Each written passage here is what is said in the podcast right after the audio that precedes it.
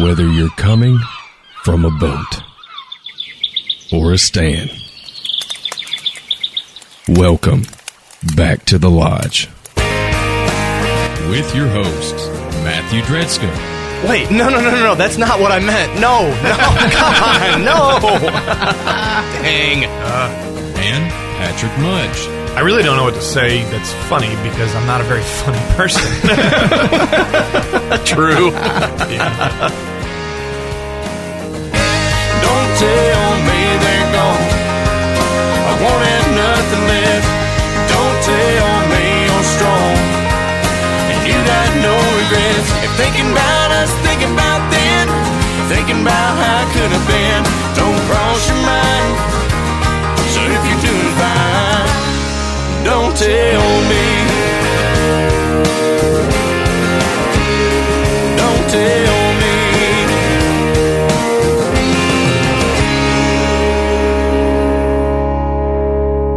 Back to the lodge is brought to you by Icy Tech USA. 6:03 p.m. in West Tennessee.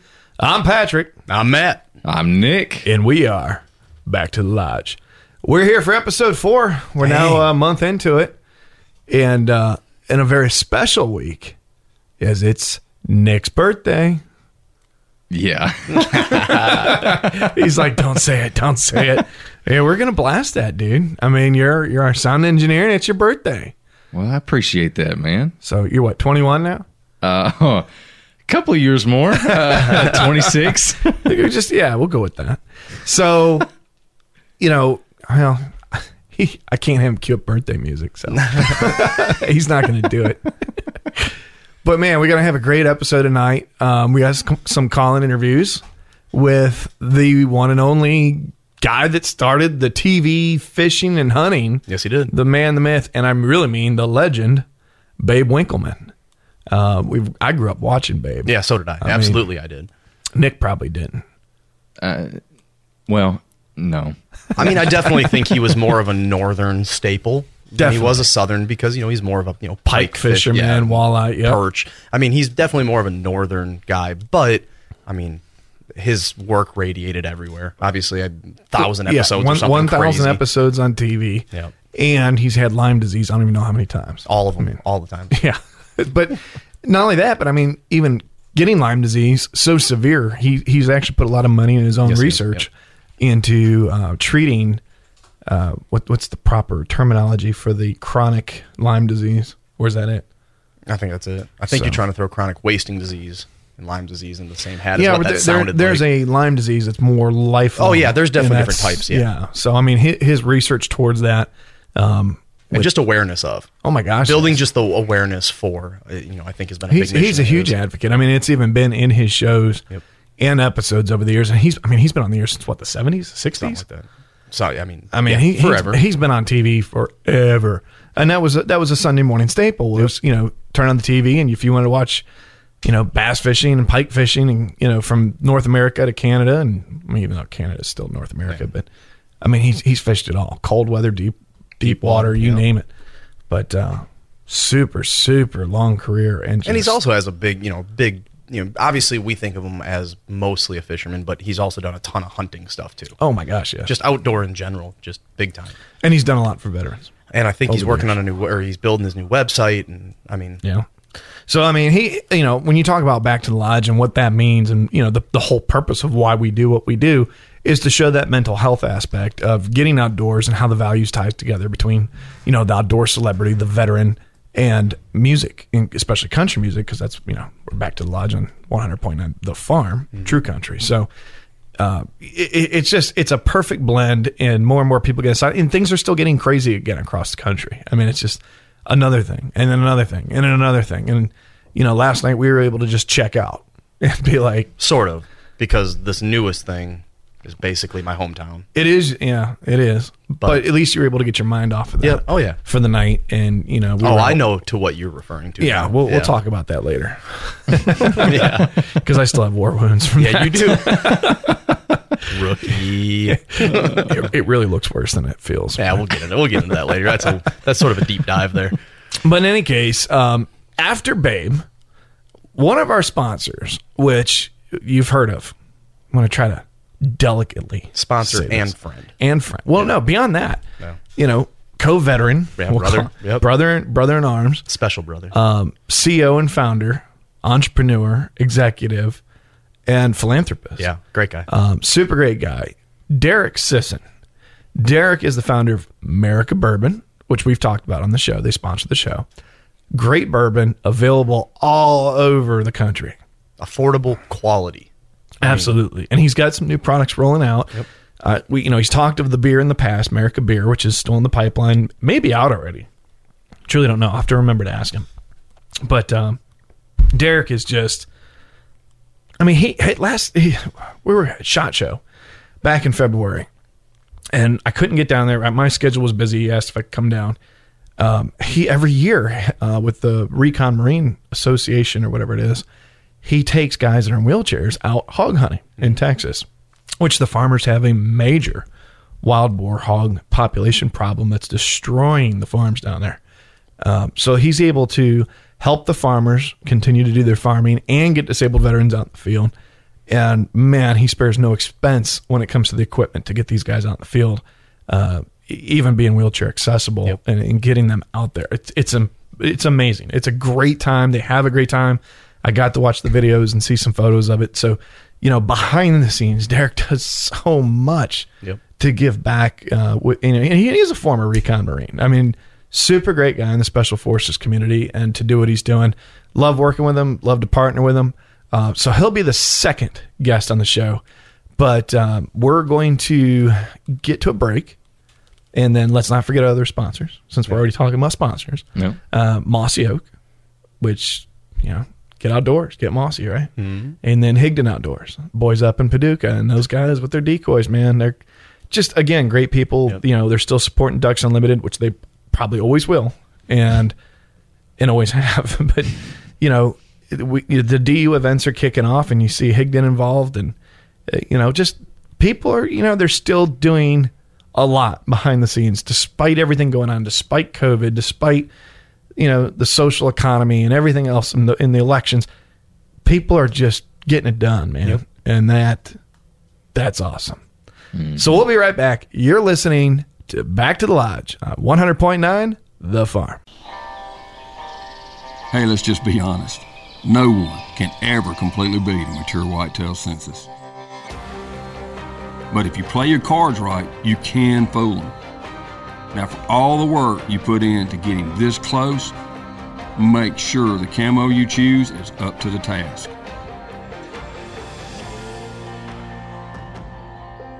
Mossy Oak, made for moments like this. Usually, right about now, we'd be playing some music, but due to restrictions and copyrights, we can't allow music to play. So if you'd like to hear music in between breaks, tune in every Wednesday evening from 6 to 9 p.m. Central and hear us live at backtothelodge.com. Click the Listen Now button and you'll be back to the lodge. This country was born to believe in something larger than itself, a belief that the citizens within it could accomplish anything. From defeating an empire to sending a man to the moon, we built cities, formed the land, and through this an original spirit was born. It has forged friendships, been celebrated, and at times been the cause of debate. We might not always agree, but there is one thing we can all agree on love of country and love of a fine bourbon. America Bourbon, vet owned and made proudly in the USA, available nationwide at most leading retailers and at AmericaBourbon.com. And we are back to the lodge. So last night we did get outside, Yeah, we did. and oh my gosh, As as we've told people before, I'm a fairly avid bow fisherman. Been doing it for a few years now, and Patrick's heard me talk enough about it that finally, finally, enough. we pulled the trigger and we got him out on the boat last night. And uh, I mean, Patrick talked about his experience a little, a little bit, but I, I mean, I, I can see on the look on his face he was he's pretty pleased with last night. I was happy. I did. I had a blast, absolute blast. I mean, if you ever thought about getting out and bow fishing, it is so much fun. Oh yeah, I know. I mean, I've been doing it Um, and and like everybody, I mean, well, I mean not everybody. There are a lot of people like Benny who we had on last week who never go past the fun fishing. They never take it to that tournament level. Um, it does take sort of a person who is just on the inside, competitive. And we definitely, we definitely saw it come out in Patrick last night. Uh, it was just me. bit, it was me, my teammate Alex, and then uh, and Patrick. But he saw me and Alex in our competition between the two of us, and he stepped right in there. And It was intimidating.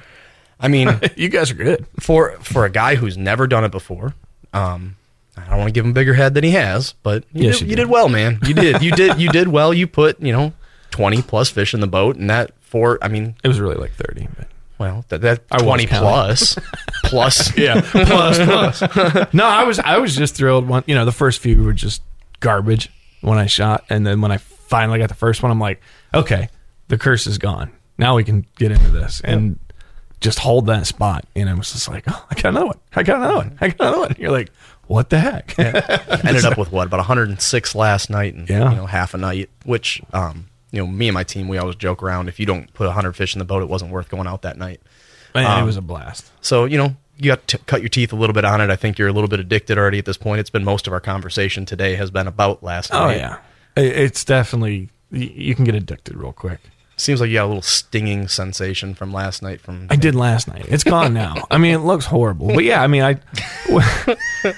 we always talk about the dumb things I do. Now it's your Oh, turn. that's fine. Yeah, I mean, Alex went to shoot at that gar, and, and that's the other thing I love about it is you're restoring the ecosystem because you're getting rid of a lot of the, the invasive species, not just the gar, but especially in other The parts of the country. We, we Yeah, put a bunch of silver silvers in the boat last night. Those Asian carp that jump. You know, over in Virginia, aware. that you know you can get rid of snakehead. and, You know, a lot of invasive species that are just destroying the ecosystem. A lot of people don't understand that that they're killing off the regular ecosystem, especially those ones that are so so so difficult to catch on rod and reel, Mm-hmm. which is what people typically think of, you know, fishing because Mm-hmm. you need a fishing license to bowfish. We like to call bowfishing it's force feeding. That's what you're doing. You're force feeding them a fiberglass, you know, arrow. Yeah, yeah. But yeah, like Patrick said, you get to, for the most part, select what you're Yeah. what you're shooting at. So we got into some silvers last night, and that's always Mm-hmm. fun for someone who has never been around the hecticness of airborne silvers. Um, It was fun. it was fun. It was so much fun. But yeah, I, I did learn that when the fish shoots from, I was on the right side. I was on the, the starboard side for the most part. And when Alex went to shoot at one of the fish and he missed, it shot to my side on the right. So, I, like an idiot, I didn't realize. You know, I've shot a bow and hunted for many years, and you don't move as much. You don't move anywhere near as much. So you're always on the move. You're always changing. You're always moving, and the fish don't really get spooked by that very much. But I went to turn real fast, and I, you know, turned my wrist a little too far instead of my entire upper body, and I snapped the bowstring right in my. We'll call it the elbow pit. Yeah. because it's like your armpit with the elbow. So elbow, to pit. forearm is Yeah. it's rough looking. Now, if you thought that sucked, ten minutes later I did it again. Yeah, if you thought he made a noise that first time, that second time he really let you know what happened. the rest of the story is not appropriate for uh, FM radio, um, but yeah, it, it was. And look, we gave him a hard time about it, but the fact of the matter is, You like didn't he- have to. I didn't hear anything except for like my mind going, "You idiot." I've, it, it happens to everybody. Like you said, the hecticness of of bow fishing and just constantly moving and bouncing and un, until you, I mean, truthfully, until you slap yourself a few times with a string and sort of learn and- the hard and- way. And truthfully, it's the first time in my life I've ever had to, sh- you know, aim and target a moving object. Where you know, if you're deer hunting or something, you're usually waiting for the animal to stop. The fish could be doing 20 knots. it's like, okay, I'm going to follow it. And most of the time, you have seconds to process fish. If that. arrow needs to be released, I mean, you have you know two, three seconds. So for the people that don't necessarily have the muscle memory yet, Yeah. these things happen. But luckily enough, I still got that fish. Yeah, you did. yeah, you did. I got it, and I got it. it was, whew. So yeah, it, the inside of my entire left arm looks like I was shot with a beanbag from a 12 gauge. I'm doing a little mental checklist. I think that we crossed five species off the list last night. yeah. That's which, and man, at the snakes we saw last night. Ooh, there was at least 40 of them. you know, and spe- they were everywhere. Speaking of how this show, we always, ta- you know, we always talk about the outdoors and, and just taking a second to reflect on what you're looking at. We shut the big motor down at one point because we were watching the snake in the water, Mm-hmm. and although I know this happens, I've never actually see one happen, ha- see one actually do it. It was a banded water snake, and it was fishing, and it was forming like these little figure eights almost, and it was creating this little wake in between the edges of the figure eight, which mm-hmm. would trap a small suck in minnow into like a little whirlpool right there, and then it would try to snap at those whirlpools. Mm-hmm. And we sat there with the big motor Not off, even a couple minutes. still the lights on, just watching the snake fishing, which was I don't know, maybe seven feet from the boat. It was borderline genius. And then all of a sudden, it just snatched one, and it was it was a really cool. Where you know we're fishing off of an airboat, so they're loud, and we have the music cranked. But for that moment, when we turn the motor off, turn the radio off, Mm-hmm. and you're hearing the sounds of the water, and And then you're everything watching. else. it was, and you know, finally everybody on the boat was quiet watching it too. It was just one of those sort of serene moments of It's the night National that- Geographic Yeah. in real life. yeah. Mm-hmm. If I would have known that that's what was about to happen, I wish I would have recorded it. Yeah. But I didn't because I just I was in the moment, and Yeah. that's I mean Yeah. that's a big thing with the outdoors. It's Yeah, falling but into you that know moment. And, and we that's the way our generation thinks now is like, man, I wish we would recorded Right. it. But to just stop and forget your phone and just go, I'm gonna watch this. I mean, we miss out on some of those things. So yeah, I think not grabbing your phone, you know, you may have missed it if you would have grabbed your Oh, phone. yeah. So I mean, just the the cool things and like you said, yeah, for him to do that and create that whirlpool and like suck that minnow in, man, that was so cool. And then we Fun. ended up, and you know what? Truthfully, in, in the years past of me seeing I, I, untold numbers of snakes in the water bow fishing, Mm-hmm. I have seen snakes doing that. But I thought they were like fighting the wake of the boat, or you know what I mean, like half spooked. I didn't. I didn't just never, like patrolling. I never Yeah. processed what was happening until last night when we watched it, and then after that, not I don't know, hundred yards down the bank, we see another banded water snake doing Mm-hmm. the same thing. Um, I mean, they were even out in the middle Oh, yeah. of the lake. I mean, way far from the banks, and it's like, wow. I, mean, you, I mean, you know, they hunt at night. Right. That, that's inevitable. That's a given. But I just last night was beautiful. The sun, or you know, the sun, the moon was lack up. of sun. yeah, the moon was up, and there was plenty of star. It was just natural twilight last night, and between that and obviously some of the the lower lights, the LEDs on the boat, it was just serene. And I mean, the snakes were out everywhere. At one point, we almost had one coming. Oh no, two. We had one that tried to crawl in the boat Yeah. right in the beginning, and then at one point there was a branch that had one on it, and we didn't see it and got really close to it. Really, I was like, I mean, oh, okay. within inches. And and of the years and years and hours and hours that I've spent on bow fishing boats, I've seen many snakes come Mm-hmm. check. We call it checking the boat. They come up, they sort of bump their head on it and realize they're not coming in. They turn around and go away. and I'm not worried about the water snakes, but, But the- you're you're so many of them that you can't sit there and really look at every single one. And it's like, okay, did that cottonmouth just come in the boat? The three or four that I have had in the boat have all came out of trees. And I'm not. I am not. Hmm. I'm not scared of snakes. They don't. Um, spiders is the thing I don't like. Snakes don't bother. we had plenty me. of those last night, too. but but when you get a you know th- those i mean th- they look from the water moccasin to the banded water snake they are so similar and at night in the in the light it- night, it's it's, it's sort of hard to process real quickly what they are unless you can check for those bars under their mouth and stuff like that they're very hard to process what they Mm-hmm. are so middle of the night you're fishing and you hear a thump and you turn around and you see a snake going crazy in the boat i mean it's it's very difficult in that moment to process should i be worried and luckily we didn't have any in the boat last night but But overall, that was a great time. Highly encourage it. I had to lose focus for a second. Nick's better half brought that cheesecake in. And I'm sitting there staring at that cheesecake. Like, this fat boy likes cake. So, yeah, thank you for bringing that. Of course. Um, it's only the second time I've made one. I don't know if it's good. Well I'm sure it's great. i'll be the critic we will sample it and let you know. But now, did you make that for the dinner or did you make that for Nick's birthday? Nick's birthday. Okay. See, you're love. My bir- dude, I speaking of the birthday, dude, I have had one heck of a day, like great day. Well, that's good because usually when you say that, I have to sit down. Oh,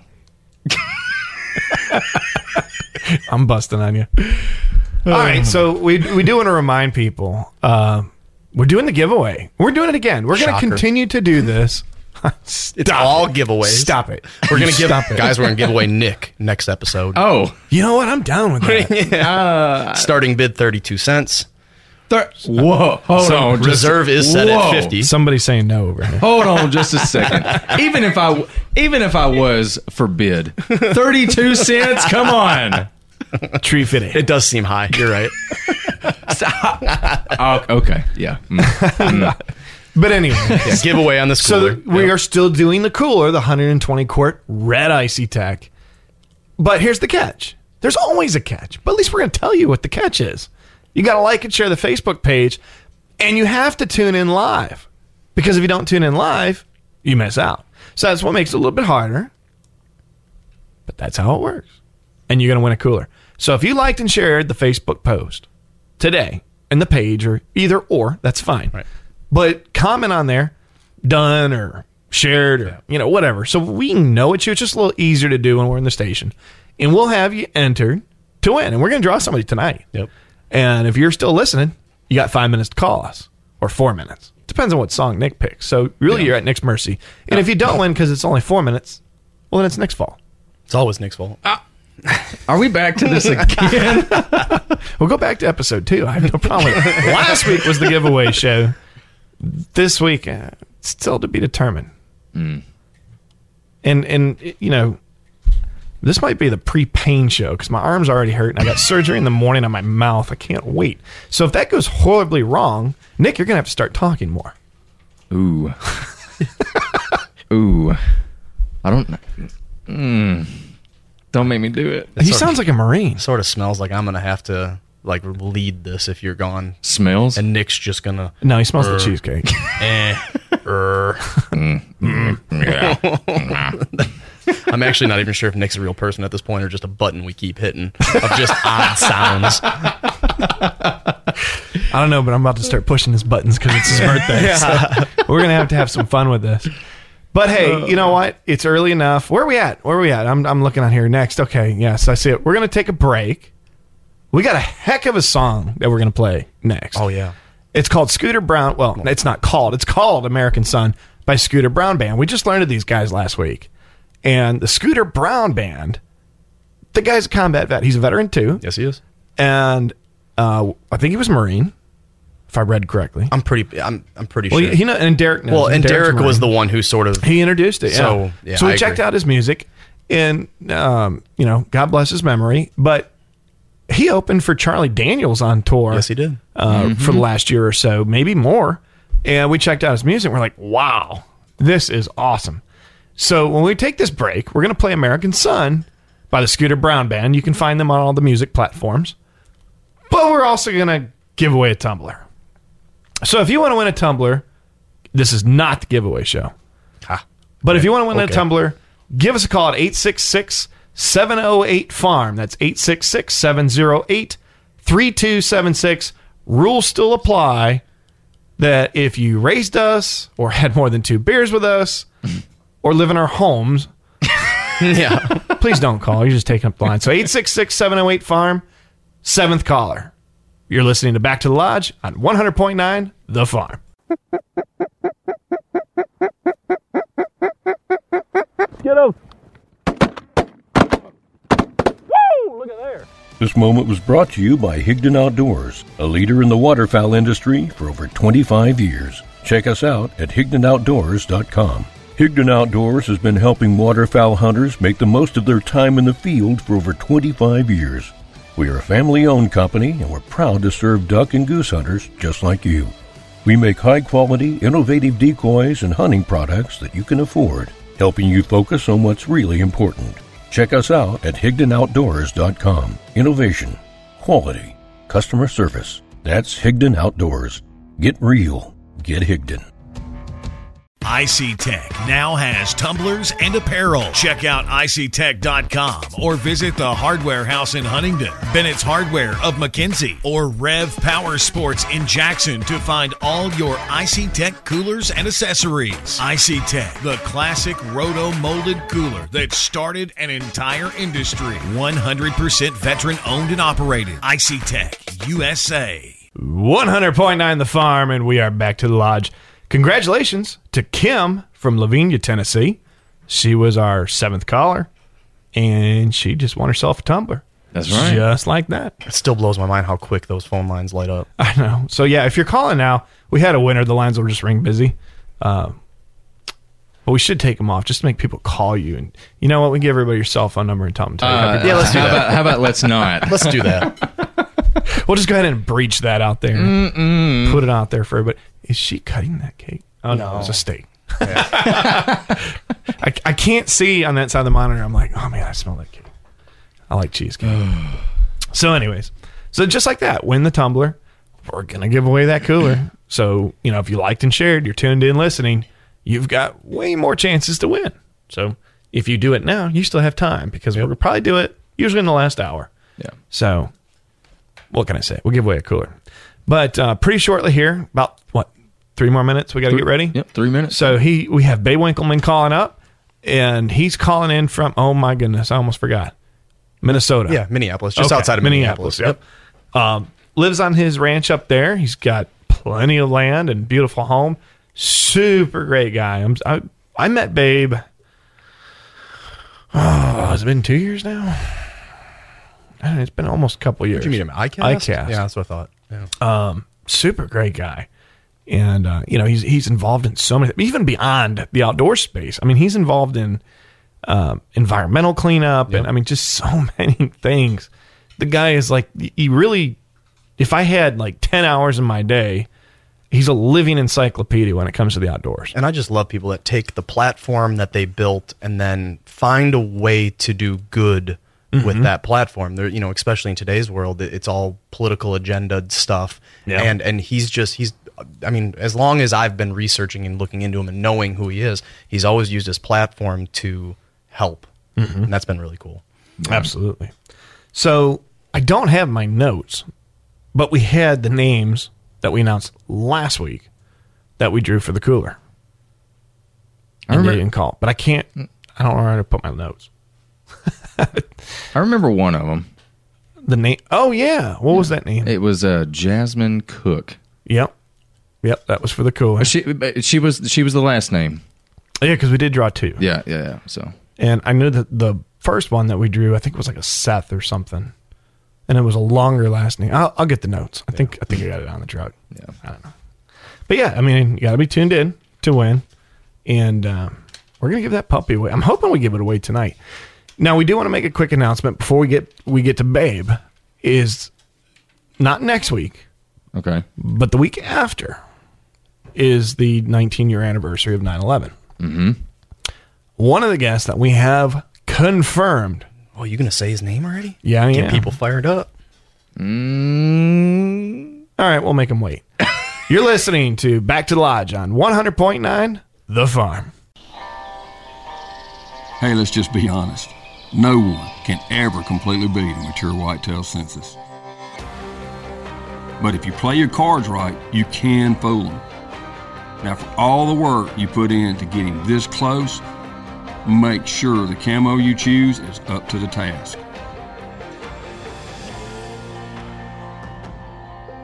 Mossy Oak, made for moments like this. Usually, right about now, we'd be playing some music, but due to restrictions and copyrights, we can't allow music to play. So if you'd like to hear music in between breaks, tune in every Wednesday evening from 6 to 9 p.m. Central and hear us live at backtothelodge.com. Click the Listen Now button and you'll be back to the lodge. This country was born to believe in something larger than itself, a belief that the citizens within it could accomplish anything. From defeating an empire to sending a man to the moon, we built cities, formed the land, and through this an original spirit was born. It has forged friendships, been celebrated, and at times been the cause of debate. We might not always agree, but there is one thing we can all agree on love of country and love of a fine bourbon. America Bourbon, vet owned and made proudly in the USA. Available nationwide at most leading retailers and at americabourbon.com. 100.9 The Farm. We are back to the lodge tonight. Our first guest, Babe Winkelman. Babe, how you doing? I'm doing great. Great. How's everything up there? Hot. So, to be 90 the next three days, 90 plus wow. in Minneapolis at least. So, what have you been up to the last uh, several months with everything going on? Working. Working. What are you working on? Well, uh, we're changing our company over completely. Um, Babe Winkelman Productions. well, we- have left television, and we are on now all streaming video. Oh, but wow. I mean, we, our audience is going to increase dramatically. We're currently on a website called Maven that uh, uh, has 150 million uh, unique visitors coming to that site per month on an average. Um, wow. And then they're tied into a coalition of 226 other platforms around the world. And through that whole coalition, we are into all smart TVs in the world as well. And there's billions of them. And now we're adding in uh, other channels like Roku and Amazon Fire and Apple and and several others um, to complete it. And by this fall, we will be. I mean, the, the signal is live right now. If anybody wants to see our shows, they can go to getoutdoorstv.com. It's getoutdoorstv.com, and it'll take them right into the site. Then click on topics, and uh, up will come all the topics. Click either hunting or fishing, and there's our show. And what's cool about it is they're available 24 hours a day, seven days a week, 365 days a year, and they're 100% free for all viewers. No apps, no subscriptions, no nothing. Now, while that sounds like a good plan to binge watch, how many fishing episodes have you done in your life? Well, we've got a hundred and some shows up right now. Half of those are hunting and half fishing, and we got more than 800 more old shows that we're posting. Um, we started with fishing uh, several years earlier than uh, and in 1980, and uh, I brought hunting back to television in 1987. Um, that was a combination show. It was it was part hunting, part fishing, and part general outdoors. Because I was trying to run fishing 24 or 12 months a year, and the audience kept saying, "God, in fall we're all hunting," you know, or most of us are hunting. Give us a hunting show. Yeah. Well, the the word was we couldn't do hunting on television because of Dan Rather's Guns of Autumn thing he did in 1977, uh, I think it was, mm-hmm. or 78. Anyway, I was running on Superstation WGN and the USA Network at the time, and I brought the evidence back from the audience to them and said, "Here's what they want." And I said, "What do you think?" They said, "Well, build us a pilot. We don't want to see any bloody, gory kills." And I said, "Neither does any good hunter." Mm-hmm. Any hunter worth his salt takes his time to learn how to use his weapon as well as he possibly can. So when he makes a shot, he can he knows where his bullet's going to go. He wants a clean kill. He hopes to see it drop in its track. Certainly. And I said that that's the kind of stuff that we're going to do. And they said I built a pilot, and they said, "Hey, looks great. Bring it on." So of So all the the, next year we we went to uh, Outdoor Secrets 100% hunting. Wow. And uh, that was in 88 and that one's been going since then. but overall, hunting and fishing. I mean, would you say you've done 900 episodes in your life, or I'm pretty sure that it's way beyond that even.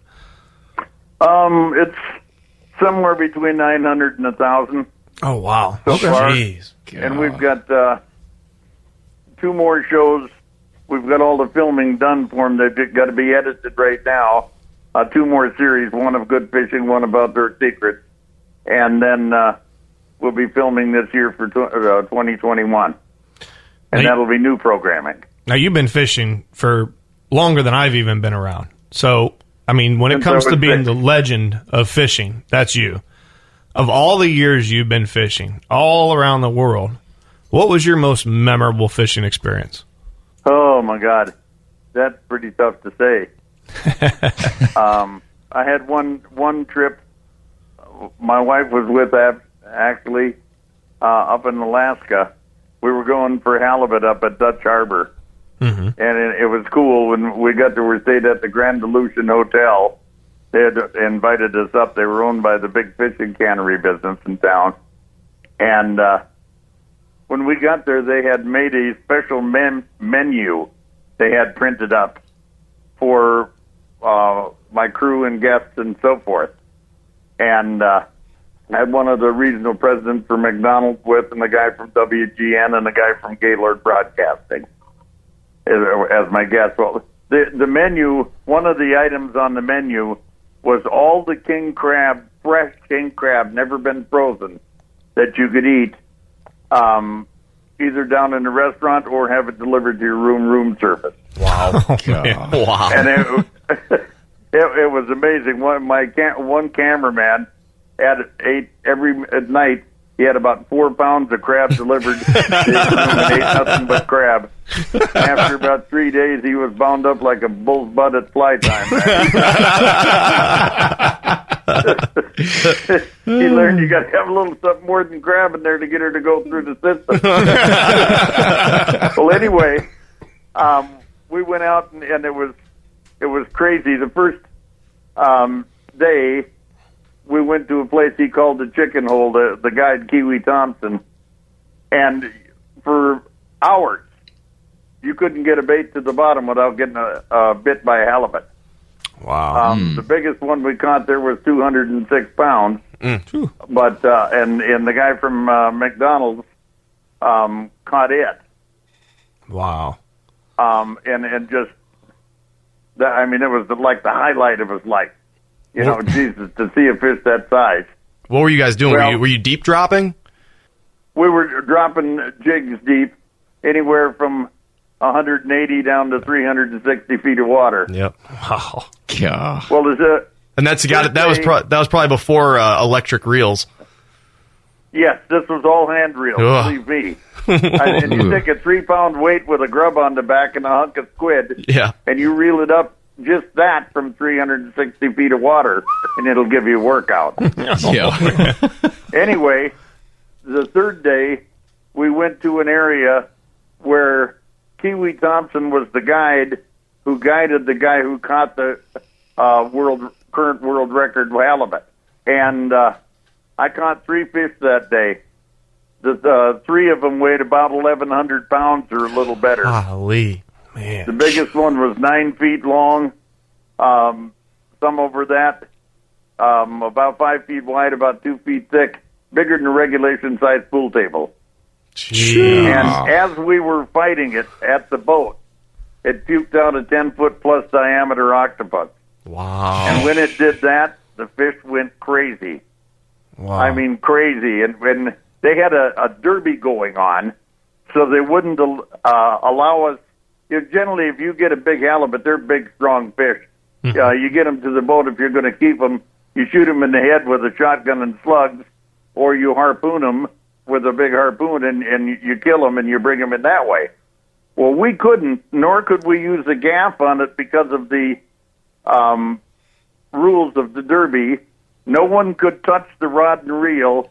I had a free hand land the fish. It it couldn't touch the gunnel of the boat or railing of the boat or nothing else, or it was a disqualification. So I had to just put it into it and freehand these puppies. And when you're when you're talking about a fish that's down 350 feet or better, of that size, that's that's quite a job. No, yeah, and you're we, about we got the fish in, we got it up, uh, and by the time the uh, day happened, and, and you know the radio communications of the captain knew we had the new record.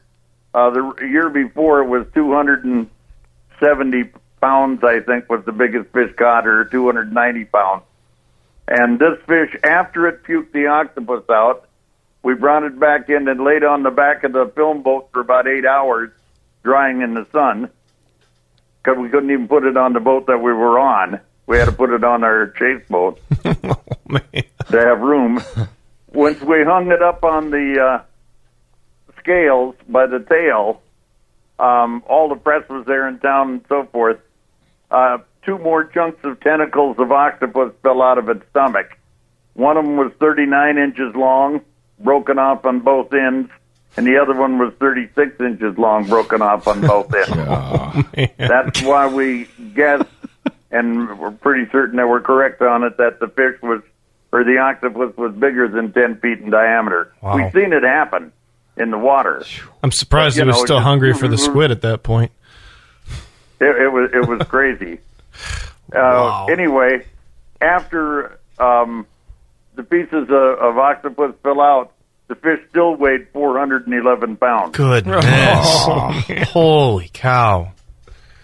And I caught another one that was five inches shorter than that, and another one that was nine inches shorter than that. So add one was about 350 or or better, and an, another one uh, about three and a qu- uh, quarter probably. Golly. Huge fish. I could not land another fish. I imagine. This was all on the same day?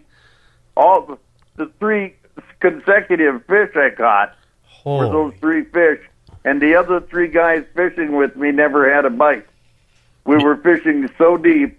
That was 320 to 360 feet where I caught the fish. Yeah, I'd and be, there's big rock pinnacles on the bottom. Well, these guys can, and I've explained to them exactly what I was doing. I said, you've got to get that, you've got to feel those pinnacles just lightly, go up over top of a pinnacle, and then drop down and get it to the bottom. Those big fish are resting on the bottom, mm-hmm. but they're close by these pinnacles. They're in, in amongst them.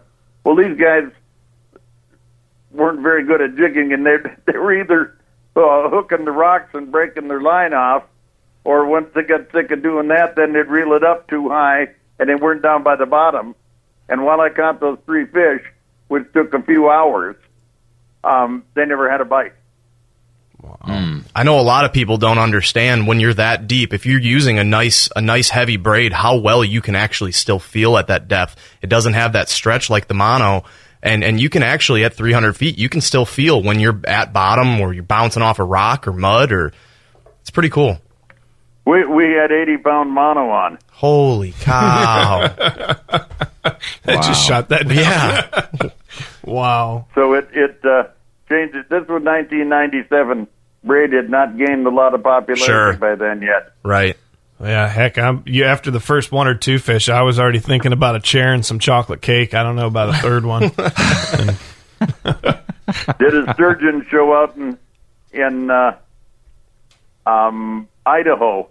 This fan, Jim Spickelmeyer was his name, uh, uh, got in touch with me and, and um, said he was a construction worker by trade, a block layer, uh, but he had a, a jet boat, and uh, he did a little guiding on weekend. Would I like to come fish with him? Catch these big giant white sturgeon, and I had never done that before. First day, I caught five of them that weighed about fourteen hundred pounds, and that on the fifth fish, my muscles started giving out. Ugh. My arms started shaking. Um, I couldn't do it. This was five and a half straight hours of hanging on to one of these big things in a 17 mile an hour current. wow. And uh, it, it was just a nut show. Anyway, that show aired. He had 8,000 some people get in touch with him from seven different countries, including the Rolling Stones. I used to, I still do a, a number of songs by the Rolling Stones, and to think that the Rolling Stones were watching my show was just the coolest friggin' thing I can tell you. I mean, it was just cool, but it changed the economy of that entire section of the state of Idaho. Uh, two years later, they Jim talked me into coming back and doing a lunacy thing. He said he was trying to get me to come back because I mean it changed his business. Now he was no longer a block layer. He was a full time in the guide business. When we got back there, he had eight new jet boats um, and um, seven guys working for him, and the other boat uh, was his.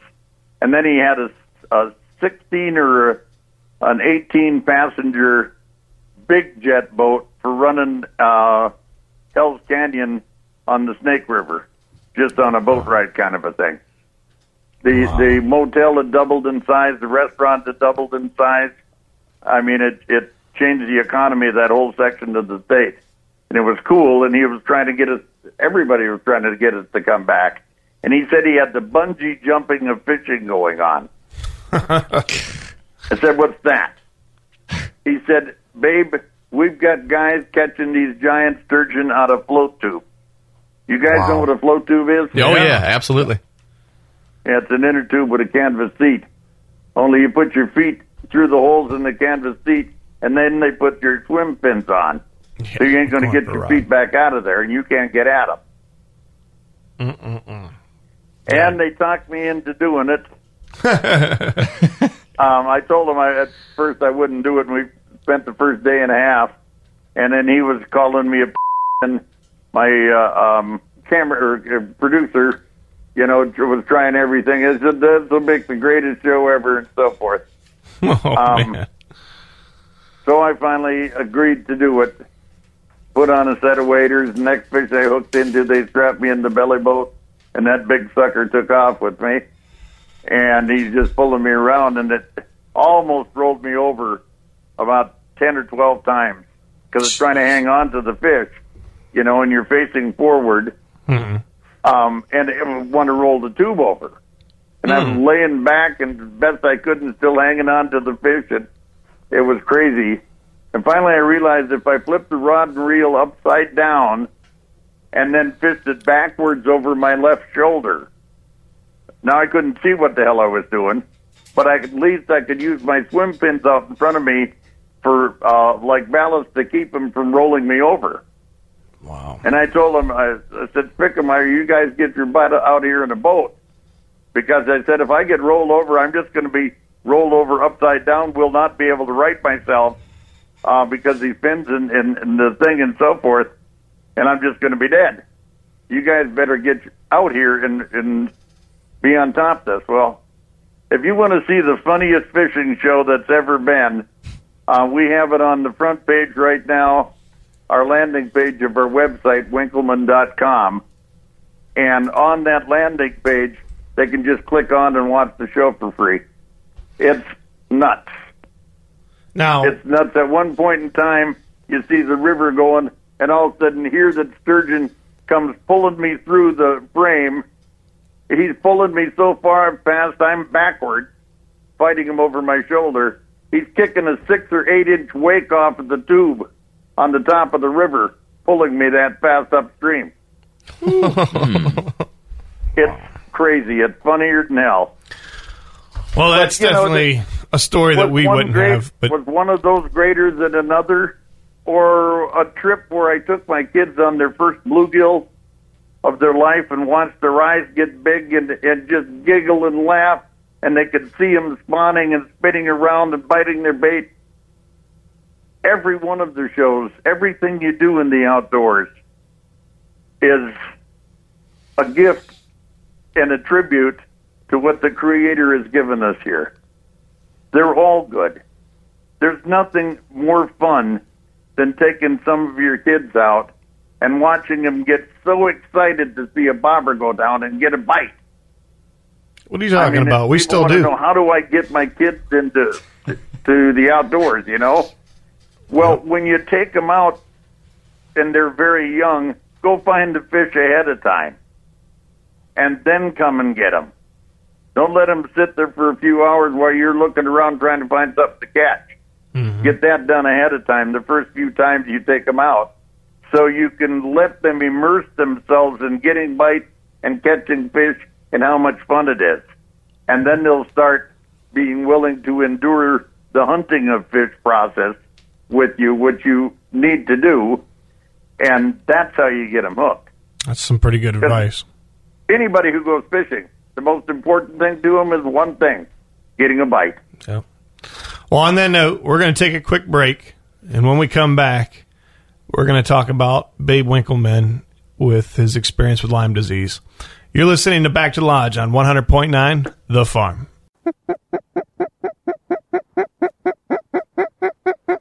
Get him! Woo! Look at there.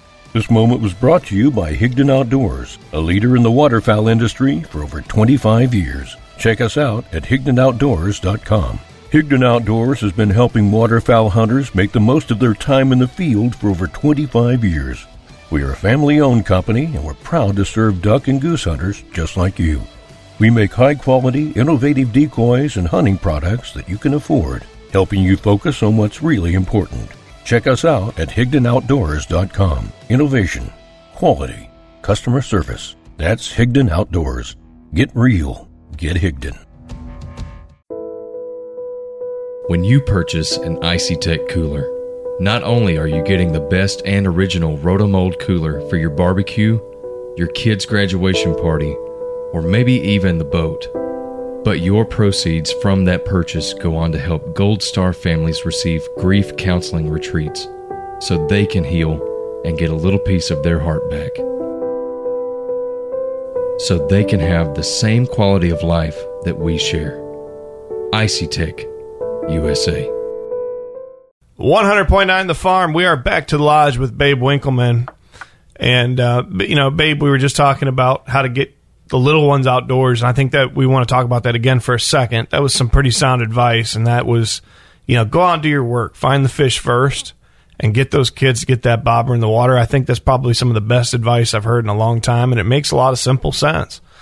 But, well, it, it oh, go ahead. it, it uh, Pat, it's it's difficult with the kids because there's a fine line there. And I screwed up. I have five daughters, and I screwed up with my daughters. I did too much of find the fish first. Pretty soon, they're thinking fishing is just going out to a spot and you catch the hell out of them. No. Well, it doesn't work like that. The key to catching fish is learning how to hunt fish, Mm-hmm. learning how to find fish. And once you know how to find them and you start to understand the bigger picture, that everything in God's creation here happens pat in patterns. The crappies spawn about the time that the lilacs bloom every spring, etc. Mm-hmm. The turkeys are gobbling when the dogwoods are blooming.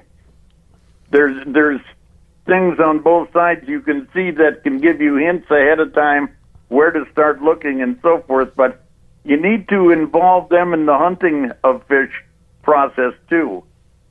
Absolutely. So they understand the whole thing. You know, hunting deer is not about walking out to the woods and just, oh, there's a deer and killing him. Yeah, that's, That's never not what happened. It's about it's about the hunt. it's about becoming part of the woods, you know. And unfortunately, there's some little critters running around in the woods that are hunting us. Yeah, depending on where you're at, and and honestly, I can now I can say the older I get, um, and this started probably back in my late twenties, early thirties.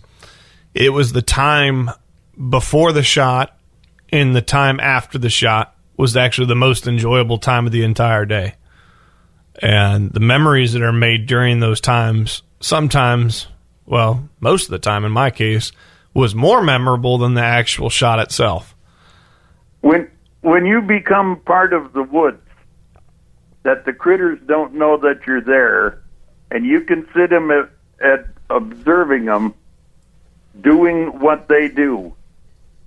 That's that's the coolest. My daughter, my youngest daughter, took her new boyfriend out on the turkey hunt this spring at the ranch. Mm-hmm. They didn't have any luck with turkeys, but in front of them, they watched a male and a female ruffed grouse for an hour and a half go through their whole spawning ritual. Wow. And the the grouse were right in front of them and didn't know they were there, and they never moved. And they just were hypnotized by mm-hmm. by the beauty of it and, and the gyrations that they go through. Everything has its own rituals mm-hmm. to, to spawning, and and those are cool moments. That was, I mean, the turkey hunting sucked that morning, and they had a wonderful day just watching other critters in the in nature. Yep. That's what's so nice about it. It's hunting. It is. That's that's that's the most you you know you get a little bit from National Geographic and Discovery Channel, but sitting out there in that blind or that stand for hours on end, you see so many amazing things. I love it. I just, I love, you know, it, you know, people ask me the question that you asked me at first there, what, you know, your favorite fishing trip? All of them. Yeah. If you, if you'd asked me what's your favorite fish to catch, my answer would have been the next one I'm catching. Well, we probably could have asked you what was your least favorite one, the worst one, but that probably been either a funnier story or a sadder story. So I didn't want to push my luck. There's been some of each. I, I got to tell you one. My father was such an old school gentleman, born in 1922, and uh, they spoke German in their family, where German descent, uh, until he went to first grade. And just a hard-working farmer who with a doctorate degree in common sense and an eighth grade education. Um, but quite the guy, and he loved to hunt and fish. So as I got later on in life, I started taking my dad all kinds of different places. And he was so proud of me. He thought I was crazy when I was going to give up the construction business and and sell out and go into this. He thought I was absolutely crazy. And then later on, he understood. Yeah. And so anyway, we fly into this one lake up to uh, Reindeer Lake, and then they've got a special lake that they're going to fly us into. It's a hundred percent catch and release, and um, this was one of the earlier pike trips Dad was on with me. If you understand hunting pike and you have good fishing glasses on, glass, glasses that allow you to see into the water that are polarized, um, you can spot a lot of those fish with your eyes at the right times of the year. Well, we're on this lake and I spot uh, a number of fish. Dad couldn't see them. So I said, Dad, cast out that direction and I'll tell you what to do. It cast as far as you can and then start reeling the spoon as soon as it hits the water. Just keep it underneath the, the surface and reel uh, about three feet, let it drop for half a second, then reel some more and keep doing, I'll tell you when to let it drop. Cause I'm seeing, watching this fish. And he throws it out past it and the fish turns and sees it right away. The first time it dropped, the fish came over and wham! I said, "Set the hook, Dad. You got him." So it, I've seen the whole thing with my eyes and told him what to do, and bam, he's got a, a fish on. Well, it turns out it's the biggest pike of his life. And uh-huh. we brought it into the boat, and Dad did so good, and he holds it up. He only had one finger and a thumb on his left hand. He got the other three torn off in a corn picker accident on the farm. so he's, and it's a big fish. It's about 26 pounds or so. He's holding holding it up, and he, oh, this is the grandfather himself, you know. And blah, blah. he just did a, a fine job. Well, when I spotted that fish, I seen three other big fish as well. We're done with the scene. Now him and the guide are gonna uh, like take the the fish off and and, and release it. I turned around, get back up on the front. I'm starting to look for these other fish, and all of a sudden I hear this boom. I look back, and the pike is laying on the bottom of the boat, just doing the dying quiver, and my dad is standing there with a wooden oar in his hand. He'd hit that puppy right between the eyes and killed him. I said, Dad, this is a hundred percent catch and release lake. They told us that when we went here. You remember that this morning. He said, I know, but this is the biggest pike I've ever got. Hmm. and he said, if them sons of think I'm going to throw away the biggest pike I've ever got in my life, well, then them sons of got another thing coming. Because I'm hmm. taking this fish home with me. Holy, okay. Now what do I do? Well, we smuggled it back into the camp, and I got the ganglers there, and I, and I explained to Lone we'd made them lots and lots of money, and and they uh, wrapped it and froze it, and we smuggled it out of camp, so the other fishermen in camp wouldn't see it. Oh man! But I'll never forget the look in my dad's face when I turned around backwards, and there's that fish laying on the boat, just quivering, and he's standing there with that wooden oar in his hand, like, "You make one more jump, fish, and I'm going to whack you again." And if you said anything, I think he was going to swing at you too. oh God, it was it was an amazing moment. Now, just as But a disclaimer so on many. Back to Lodge, we do not condone this. this is Babe's story. Oh, I didn't know what they were going to do to us. Oh, jeez. Oh, uh, and, and you just at that point, what are you going to do? I mean, he's yeah. Yeah, I mean, it, it, exactly. It, and Dad got that fish mounted. He had it in his gunsmithing office until he passed. Well, I'm going to apologize ahead of time for this, but I do want to shift gears. Um, and I think it's important, and I know you know it's important, but I want to talk about your experience with Lyme disease and what you're doing now about it. I was down in Kansas turkey hunting, and I got bit by a tick down there, and uh, wound up getting Lyme disease. Um, but I I knew the symptoms, I knew the other aspects of the nuances of the disease, and knew that I had gotten uh, Lyme disease before I got back from the trip. So I called my doctor. I, I work out a deal, and when I find a, a, a doctor, and I've went through about three of them in my lifetime, that I really, really like, I be, make friends with them, let them understand my situation because I travel so much. So I just called the doctor and told them what was going on. They had a prescription of doxycycline waiting for me when I got here, and I caught it in time, and it, it wiped out the uh, uh, Lyme disease for me. Well, as life went on, I've had Lyme disease now four times. I have five daughters. Um, Jasmine's had Lyme disease twice. Carly got uh, uh, Lyme disease, and uh, then they gave her a false negative and said she was didn't have the disease. And I said, "The full you have every symptom."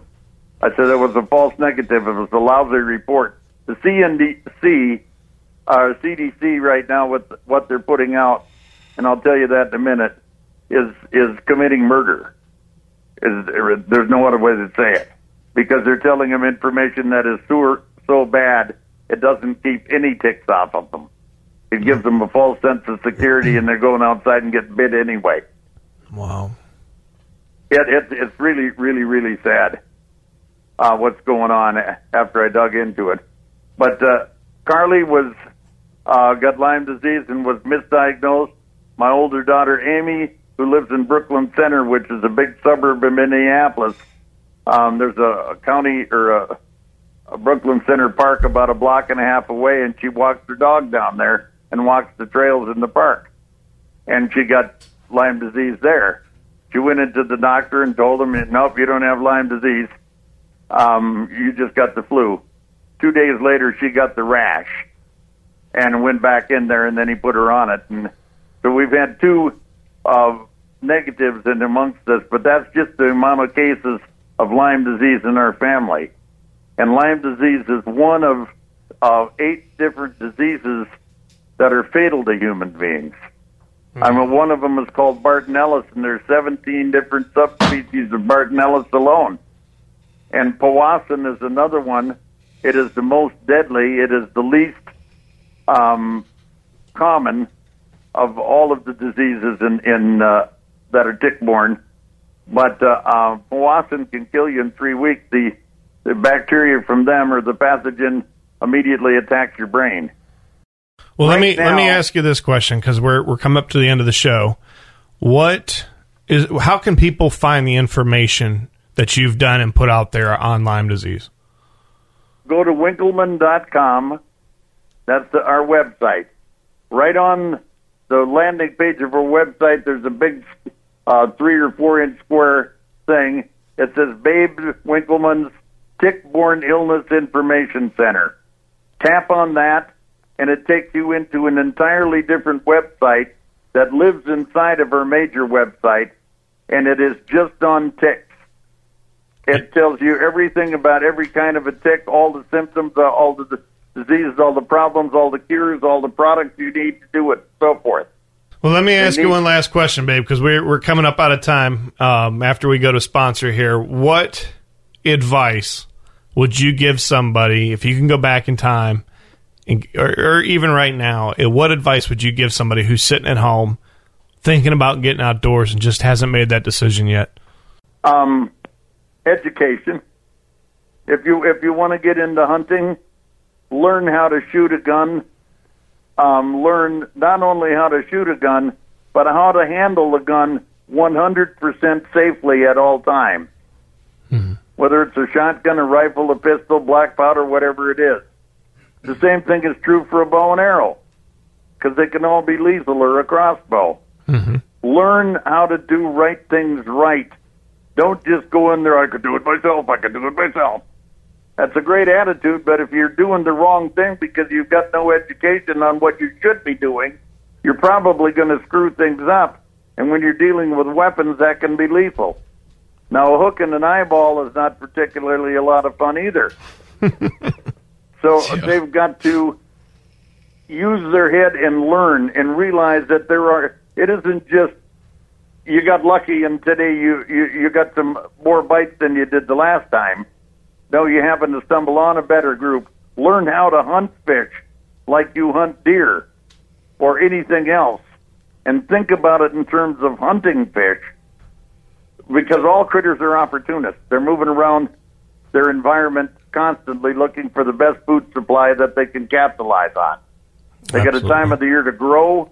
They get a time of the year to stay in life, and they have a time of the year to fatten. And those three things, whether it's a fish or a deer or whatever, are the things that drive them to be doing what they're doing at any given time throughout the year. Absolutely. Well, babe, we are out of time. Thank you so much for joining us this evening. We certainly appreciate you and everything you've done. Well, you're you're very very welcome. I have just one other statement to make. I wish that I had the time and situation to take every veteran and American, or every American veteran that we have, and help them one on one, take them out on trips one on one, or inspire other people like myself to get us all working together because the average person in America takes our service men and women for granted. They don't realize that these people not only put their lives on the line, but many of them give their lives for being able to live in the United States and the freedoms that we have here. And those people need to be hallowed, if you will. God, is going to kind of do that himself, but they need to be not only remembered, but they needed to be treated well and taken care of. We don't, you don't know, people don't even know the average American what PTSD is. They don't understand how it can affect you. They don't understand so many things. And I wish and I applaud what you guys are doing so much because our servicemen and women, whether it's service in the armed forces or services on the police forces, it's the same thing. They're putting them their life on the line every time they walk out there. Amen. And that's not an easy thing to do. It takes a special kind of person with a special love for their country. And I wish I could do more um, to help them. And I am I am so proud to work with you folks because that's exactly what you're doing. Well, we thank you for that. We'd love to have you back again. Um, what an honor. You're listening to Back to the Farm. I just screwed up my exit. You're listening to Back to the Lodge on 100.9 The Farm. Hey, let's just be honest. No one can ever completely beat a mature whitetail census. But if you play your cards right, you can fool them. Now, for all the work you put in to getting this close, make sure the camo you choose is up to the task.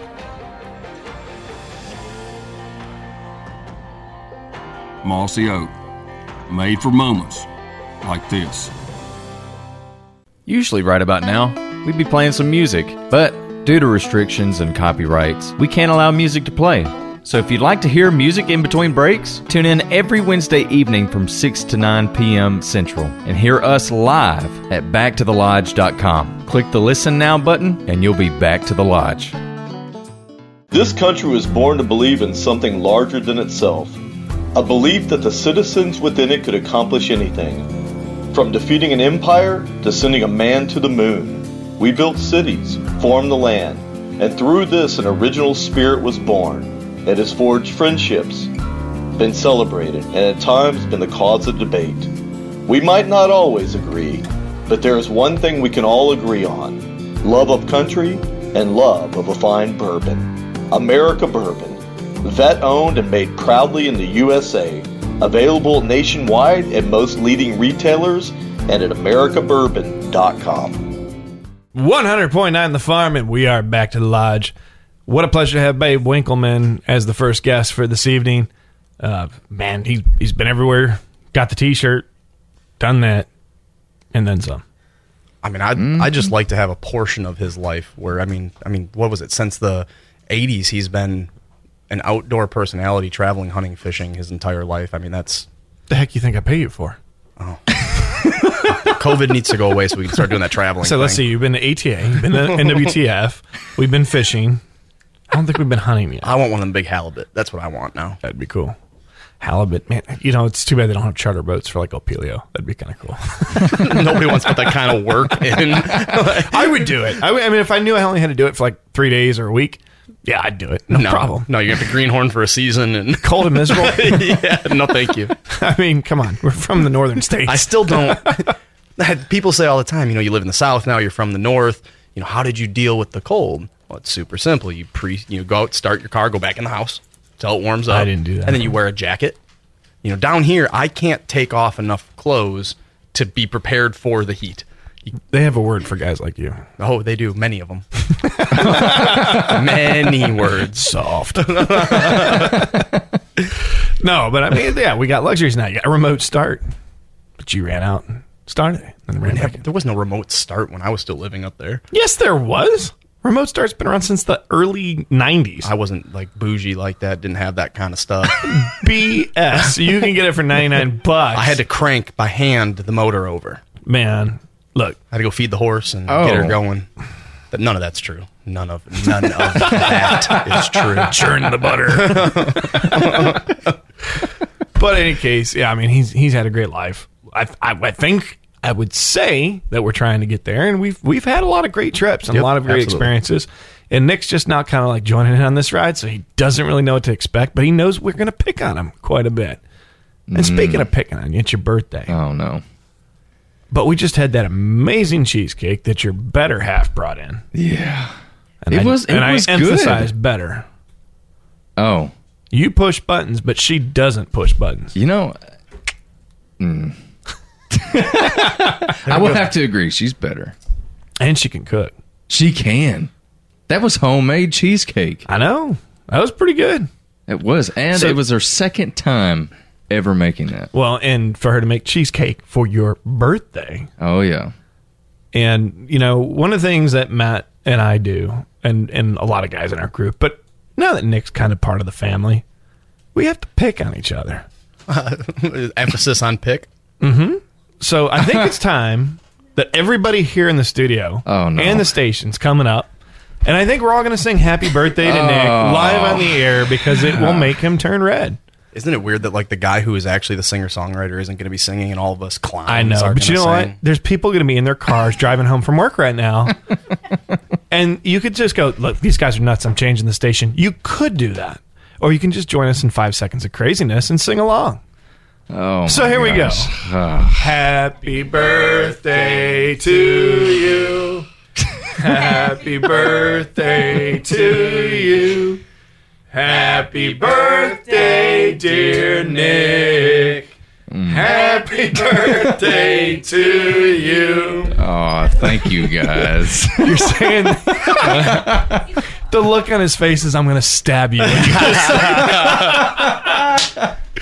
oh Lord, Oh. we have too much fun in here, don't we? Uh, you know, at the end of the day, I got the best friends in the world. I really do. It's, it's nice that he thinks about us like that already. I know. Just Should we tell him the truth? We'll keep I'm it a trying to be sentimental here. And yeah, Wrong crowd. Read the room, Nick. You just you just put your you got in the car. That was four Yep. weeks ago. You've put the seatbelt on. Mm. We haven't even put this in drive yet. he would be like, "Who in the heck are these guys? How did they meet them? And how did we end up on a radio show together?" right. There's some people we could blame, but we won't do that. oh. So, anyways, two weeks from now, the 9/11 episode. We. No, I won't make people wait any longer. I thought about, yeah, maybe we'll just go. I concede hour. either way. I mean, you Yeah, let- could. I'll- let's concede on this one. okay. So, the week of 9/11, which our episode will be on September 9th. Correct. Great friend of mine who I met several years ago, um, speaking at a benefit up north. Tim Brown. Tim Brown was one of the fire captains that was in Tower 2 during 9 11. He worked for the Giuliani emergency response team. He was one of the leaders in charge of the response inside the World Trade Center on 9 11. Um, if you've ever heard his story, he's done a TED talk. You know, what I, I, I don't even want to spoil alert. I would encourage you to go to YouTube and look up Tim Brown's TED Talk. The perspective, and I don't want to take away from him ha- being on the air, the perspective of Tim being in Tower 2 when the first plane struck the building and everything that happened from breakfast to the mezzanine to getting response teams in and every single one of his best friends from that that uh, company that went in and lost their lives that day you know some of it's a little graphic and some of it is real. I mean it's all real. And you know never forget it'll it's 19 years. Next year uh, god forbid covid goes away or at least changes the availability of doing events like this. But next year being the 20th anniversary um, tim has spoken at, at many places. But beyond all of the uh, credentials tim is a true great friend I, I he, he'll message me or I'll text him and hey brother merry christmas. How you been? How's the family he's just a great down to earth human being that you don't see. And a couple years ago we were in philadelphia. We were speaking uh, it was actually a michael strange foundation event raising money for them. And uh, he told me then that he was part of the prosecution team from the terror cells from 9-11 that were funding and planning it the trial started last January, but due to COVID, the case has been on hold through federal courts. I mean, you talk about a great human. I mean, just the selfless sacrifice of his life dedicated to this cause. Uh, I can't stress enough. So we will have him here uh, in two weeks for that episode. So that's one guest that we can go ahead and announce now. So you're not going to want to miss that. Set a reminder on your phone, uh, your calendar, however you need to do that. You're not going to want to miss that live episode because the live episode is going to have the full content, uncut, unedited, the long version of that interview. And that's the only way you're going to be able to hear it is to hear it live. So tune in that week for sure on September 9th at 6 p.m. Central here in Tennessee. And you can listen to it anywhere. So find us on backtothelodge.com or you can go through our links through social media. But the first week of September, so before that episode, we will also release on all of our social media platforms and the website that the show has been picked up by not just a lot of the podcast platforms, but also some possible other, other FM stations throughout the United States. So once we get all those finished out, you'll be able to listen to it maybe in your neck of the woods, especially if you're in the Midwest area in the North. Yep. We've got some FM stations looking to syndicate up there.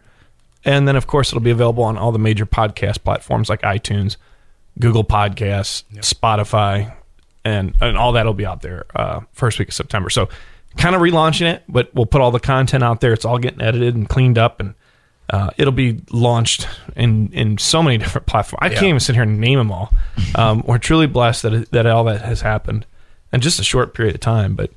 Um, we're grateful to you know bring these stories to you in your homes, your cars, and at work or at dinner. You know, and you you just want to kind of see behind that curtain. So let us pull that curtain back and kind of show you some more ways to get outdoors because that's what we're here for. Um, I had another topic I wanted to talk about, but I'm still thinking about that cheesecake. it was so good. I, was I am like, so full from from Of the what? from the oh, I mean, specifically right now food, but uh, from the steak at your house from you know, Oh, for Nick's, man. Nick's birthday to Well, that was your birthday the dinner too, technically, because It's not my birthday. It's not my birthday. It's Nick's birthday. Oh, Thank Saturday's you. your birthday. Thank Stay you. Tuned to our Facebook page on Saturday, where we will share pictures of Matt on his and birthday. look, this all started on. Patrick's birthday, where I posted a you know, super flattering photo of Patrick. But let's we tell people fishing. what really happened. No, that's the true. That's the whole story. Every bit of it accurately portrayed in that one photo. Um, and then after this break, we will. I was going to spin it away from that. After this break, what? We will push on with the rest of the show and not talk about the true story that happened. Oh, not fishing. at all. not at all. Here's a bit of advice to anyone listening. If you're going to make fun of somebody for how they posed in a video or a photo, make sure they don't have a camera in their hand because somehow you became the person that did that. You know, Patrick has this uh, we when we went crappie fishing with Chase earlier this this was it springtime or Yeah, whenever it was back it was in like April. Patrick's main mission that day was just to basically roll a camera and and get some footage for Chase, get some footage for us, that kind of stuff, and Mhm. and just sort of announce our, our buddy Chase Petty, uh, who is a I guess semi-professional, professional, uh, on the professional on the professional crappie, yeah. trail crappie fisherman, um, and uh, I, we I didn't know he was going to film the whole thing. I mean, from boat going in the water to boat coming out of the water. Um, to you having to use the restroom. to me having used the restroom. And, I mean, he tried to get another video of it last night. I'm not exactly sure what, like, what this is all about. Maybe it's a Navy thing. I don't know. okay. but okay. Irregardless, um, check that video out because there's some funny clips, and there's even uh, there's no, that we video didn't, we, we, didn't can't release. show. We didn't release. Well, you know what? no, th- I don't know how you do it yet. We could release it on the Back to the Lodge platform. Sure, edited. I think it is edited. no, it's much. not. What part is it?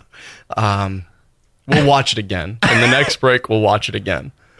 Oh, Yeah, Nick could do that. yeah, Nick could do it. You could edit edit out some of the language. Well, no, it's Facebook.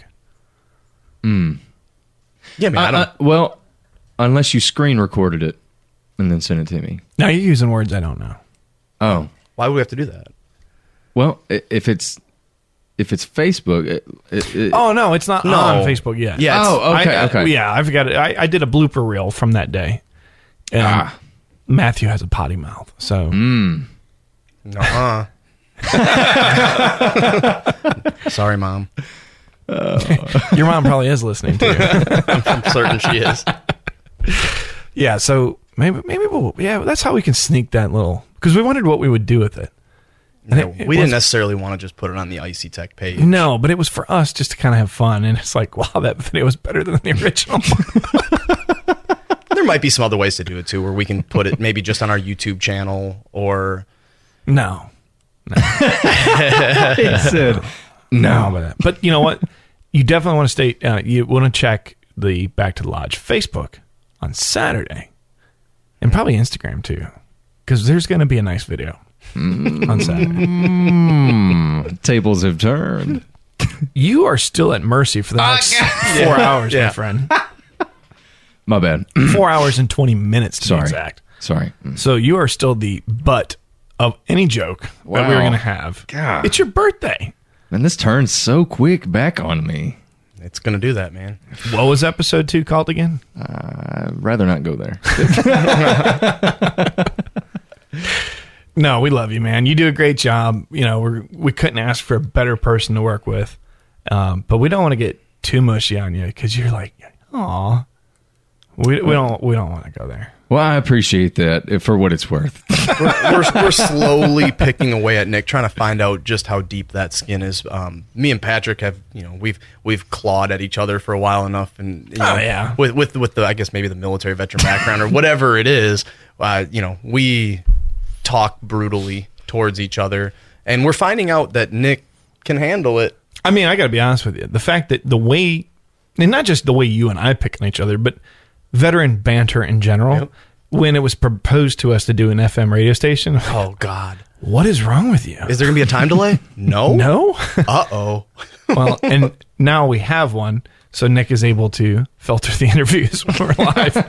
that can time delay and do the the proverbial beep. So Right.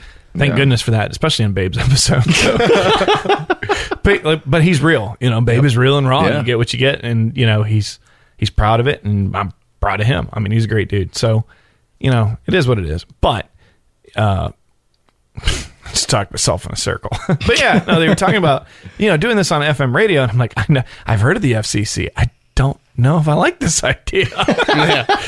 I know how we joke with each other. Now you want to put a microphone in front of my face? And who and who's paying the fines? That's Yeah. that's important for me to understand. Is who's paying the fines? Well, here you can hear it in the background. Uh, four weeks in, we're doing good. I think we got this down now. so, but yeah. So, anyways, you're gonna want to check out the 9/11 episode. Where are we at on the schedule here? How are we looking? We- We're doing good. Uh, we are doing good. Okay, so let's talk about a couple things, to, and then we'll take a quick break. So we've got, if you want to get your fishing tournament, so all right, so let me let me preface this. So yes, I got bit by the bug. Not ashamed to admit it. Absolutely in love with bow fishing. I blame you. That's right. I'll take it. And I warned you. I warned you. You've got to be careful with this sport because it's going to involve a whole lot of things that I already know you enjoy. you know, you, you get to be interactive. Yeah. You're you're moving around. You're talking. There's music. There. I, I it's knew- almost like operating. Yeah, I just knew that you were going to enjoy it before you went on, and and I know where this sport has taken my life. Um, and It's going to take me broke, but I'm okay with that. It's expensive. It's fun, but I was hesitant on taking you, um, just knowing that when this bow fishing bug bites, that it's hard. It's man, it's hard. So yeah, and you're. I mean, you're you're in it right now. I, I always said I don't have an addictive personality. I am completely wrong. That proved me wrong last night. Um, I, I even told Rachel when I got home, I said, I've never had so much fun in all the years. I love fishing. I love hunting. I love competitive sports. I love playing sports. And you just put all that in one fun basket for Mr. Patrick. Yeah, dude. Most of the, most of the morning was spent with, okay, Matt, what do I need? And I'm like, okay, well, we can set you up a cheaper bow, an older bow. No, no, no, no, no. I need what we were using. I'm not gonna say the name; they don't pay me. Yeah. but what- I need I need what you have, and I mean, we've been we went through the full dive today of Yeah. what what it's gonna take. You know, I've been doing this for a long time, so when I invested my money into We are the so equipment, off the topic, though. What's the topic? The topic was so the bug bit me. Yeah. and you're bit. I looked up to see if there were bow fishing tournaments because you were Oh, talking about the no, there's- tournament. there's none of those. So we looked them up. Yeah, right.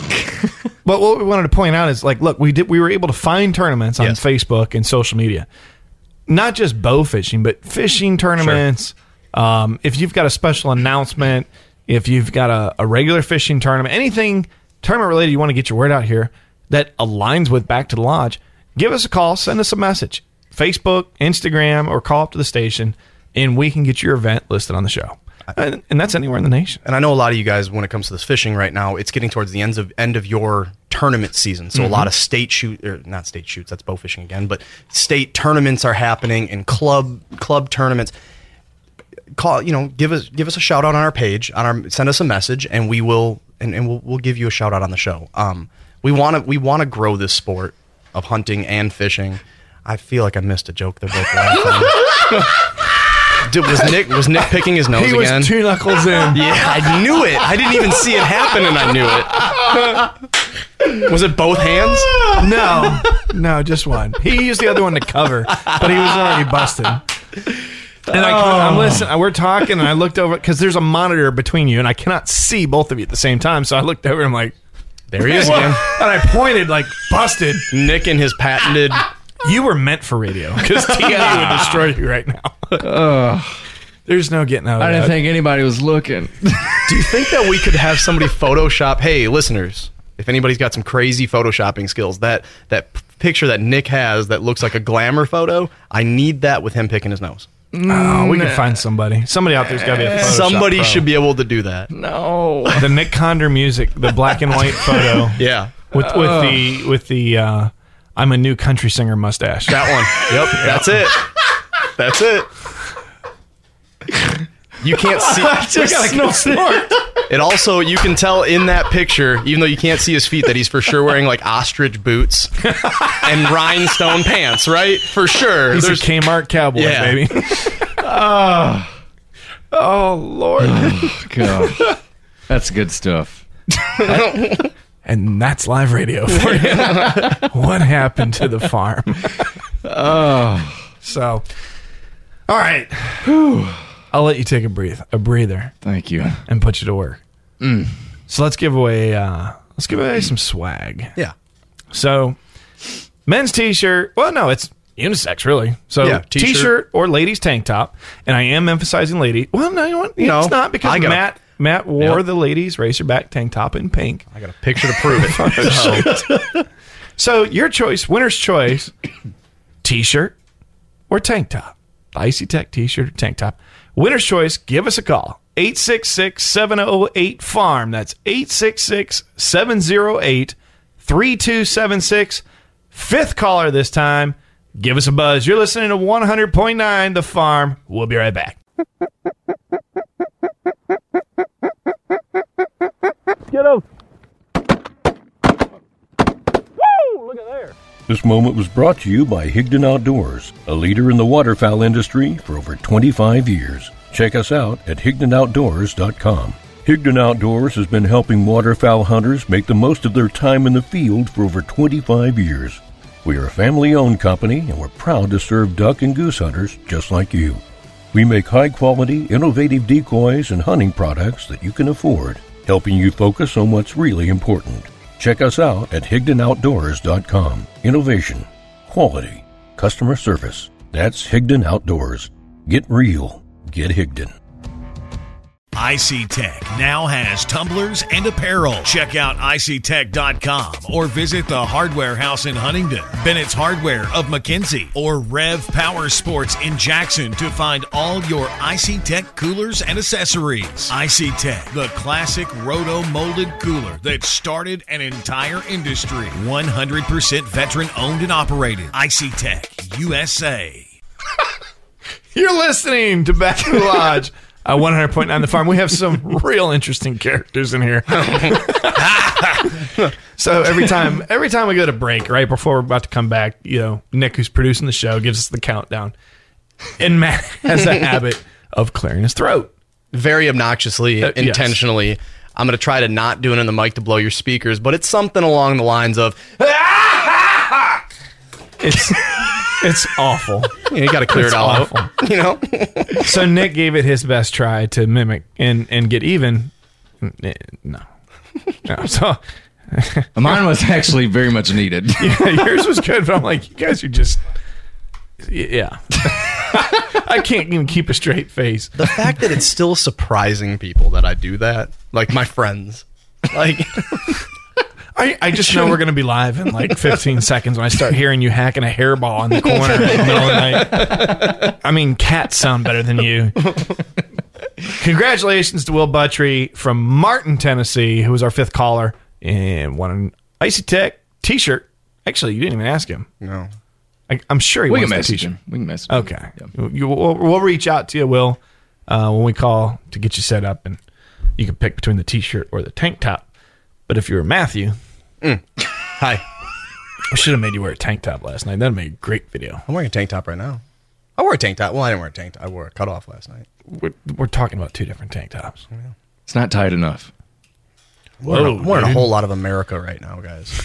Careful what you careful what you're making fun of. These colors don't run. Is that shirt made in China? No, I don't know. I got it at Tar Target. Somebody check his shirt. It, it, you know, it's just like buying the U.S. flag made in China. What's that thing say? Rachel's got it. Well, worn. Well, where where's it made? Does it say? It says he's wearing a whole lot of America. Probably look, you know, look down lower where it says large or small.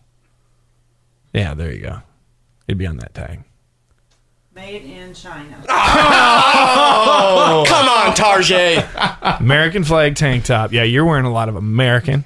looks, looks America. You probably get lead poisoning from the paint in the shirt. Boo. Before you come calling us out, I will have somebody in this studio called BS. Friends in low places. That should be illegal. You shouldn't be able to make an American flag shirt. Not here. Like- look, look, there. I'm like, I'm not going to call out anybody on this one, but I'm going to tell you something that really irritated me. And and when you get, when you start to get in business, or, or you're a business owner, nothing will irritate you more than false advertising from a competitor. oh yeah. It, it, it's the most crude thing you could do. I think I know where you're going Yeah, and trying to confront them is almost near impossible. The courts don't want to hear it. It, it. It's just not worth the ju- the juice and the squeeze. But there's a cooler company. We manufacture in Thailand. There's no secret about that at all. Thailand's a U.S. ally. The amount of homes and refugees that we save to reduce human trafficking, sex trafficking, and terrorism throughout Asia is immense. We don't manufacture in China. Look, some products are made in China. That's the only place they're made. We get it. I get it. That cooler's been made there for over 30 years. It started there. They invented it. We're not going to try to take credit for somebody else that they invented something. So, anyways, there was a cooler selling Trump coolers for President Trump. And it has a huge USA flag on it saying Make America Great Again. I don't care which political affiliation you're with. The, the, the, cooler's made in China, Right. And and they they cover the made in China sticker, which is required by federal law, with a U.S. flag. And and there's other ones that says designed and engineered in UN, United States. Um, it's still made in China. But look, if you don't manufacture domestically, there's probably a reason. You know, don't don't shame or hide from it because then in, you, you know I don't trust you because you're already trying to deceive me. Look, our cell phones are not made in the U.S. There are cell phones that are made in the U.S. Bet you didn't know that. I didn't. No, They are stupid expensive. Yeah.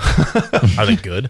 I don't know. No. I really don't know. But they're very expensive. They, you know, sub, cell phones are subsidized. Right. They're made Right, right. overseas. But anyway, some some products just they come from overseas. They've always come from overseas. It is, dude. That was cool. Slick, slick with it, guys. Pen flew off the I counter. missed it. He two fingered caught it. Wow. And was like chill. Try to bring it back. Like yeah, that didn't Super happen. athletic, guys. Super athletic. That's what that was. Hand-eye coordination. Mm.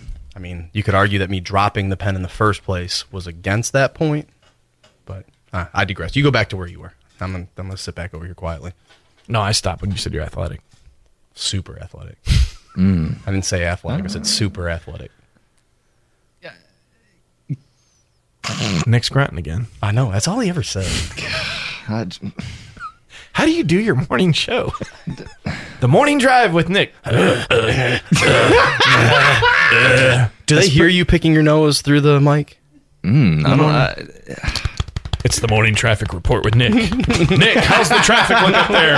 Ugh. Ugh. uh, mm, mm, yeah. mm. How do you, you? You are the the host of the morning drive. Yeah. That, uh, There it is. That, that's it. yeah. Yeah. Of course. Yeah. Ugh. I'm dead. Oh, I don't even man. know what else to say. This show is way out of control. I think that's the theme tonight is out of control. In the words of the late Regis Feldman, it's out of control. Oh. oh man. I think we're just slap happy because we didn't sleep last night being out bow fishing. Yeah, I'm chugging an I don't know energy what Nick's drink right excuse now. is. I'm drinking an energy drink at eight o'clock at night. That's real intelligent, but I wouldn't be operating right now without one. Think you're going to be able to sleep tonight? I don't. Maybe. Maybe. I don't know. I don't typically sleep anyway, so Oh. I, I stay awake until I pass out, and then figure out what time that wakes up me up in the morning and try to do something again. Yeah, I, I get that. Yeah. You were a little late for work this morning. Mm. Mm. now you start grunting. That's what Nick does. Yeah, but Nick doesn't have to be at work at our shop in the morning. Nick has to host the morning drive from his helicopter doing I the morning traffic. I got that first. I got that first customer service call this morning at nine o'clock in the morning. Oh no! Which, by the way, for people that don't know, I didn't fall asleep till almost five this morning from bow fishing. So, Yeah. like nine o'clock seems like you should be up and moving, and typically I am.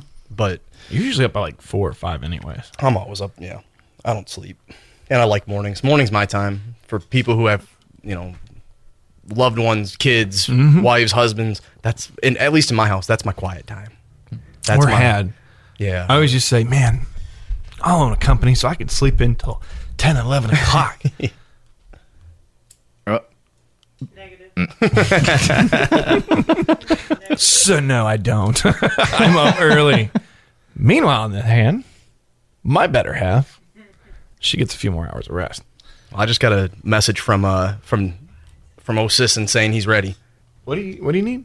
uh, it's almost time to. Yeah, Derek just messaged me and said he's ready. Yeah. whenever we're So, ready. uh, Oh. well, uh, we got to wait till. Yep. We got to wait till a window I'm- window yeah, flops. We're on schedule. So yeah. we- We're- this is out of control. okay. Yeah. It's your fault. Uh, again. Happy yeah. birthday. Th- thank you. just hit a button, Nick. Just hit a button. Well, I can't yet. The windows haven't uh, switched hours yet.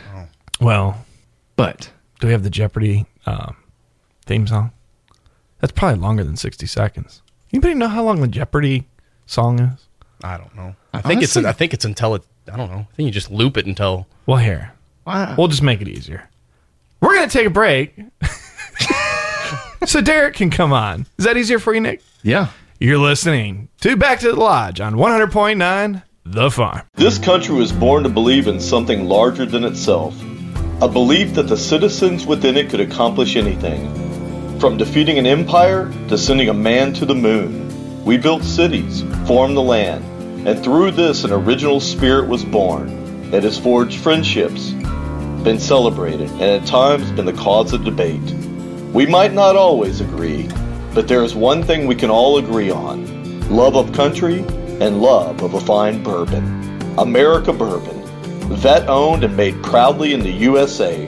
Available nationwide at most leading retailers and at americabourbon.com. Hey, let's just be honest. No one can ever completely beat a mature whitetail census. But if you play your cards right, you can fool them. Now, for all the work you put in to getting this close, make sure the camo you choose is up to the task.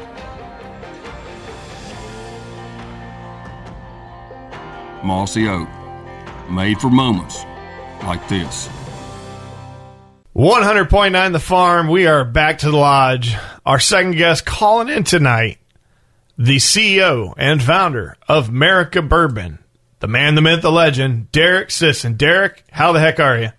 I'm doing wonderful. Thanks for having me on, guys. I really appreciate the the the, the love you're giving me there in Tennessee. Well, the honor's ours, and obviously, you know, here in Tennessee, we we're Tennessee's more of a whiskey state. Kentucky's the bourbon state, but we don't have a preference. We drink both, so the honor's ours. What? Well, you know, they both come out of corn, so they got that similarity, right? Uh, exactly. It's it's it's vegan, right? We can That, that's right. That's right. It is vegan, gluten free, if you will. gluten free. See, I didn't even know what those words were till after I got out of the military. Nor do I really still I st- I still don't know. so awesome.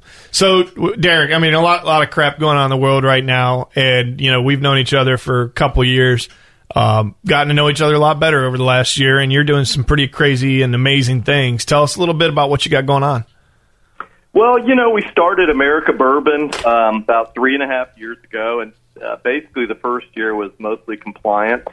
But uh, we've really been blessed along the way. We're now in uh, uh, 47 states and uh, 972 WalMarts nationwide, and and most you know most of the big retailers are carrying us. We have the best customers in the world. We have such a, a loyal uh, fan base, if you will.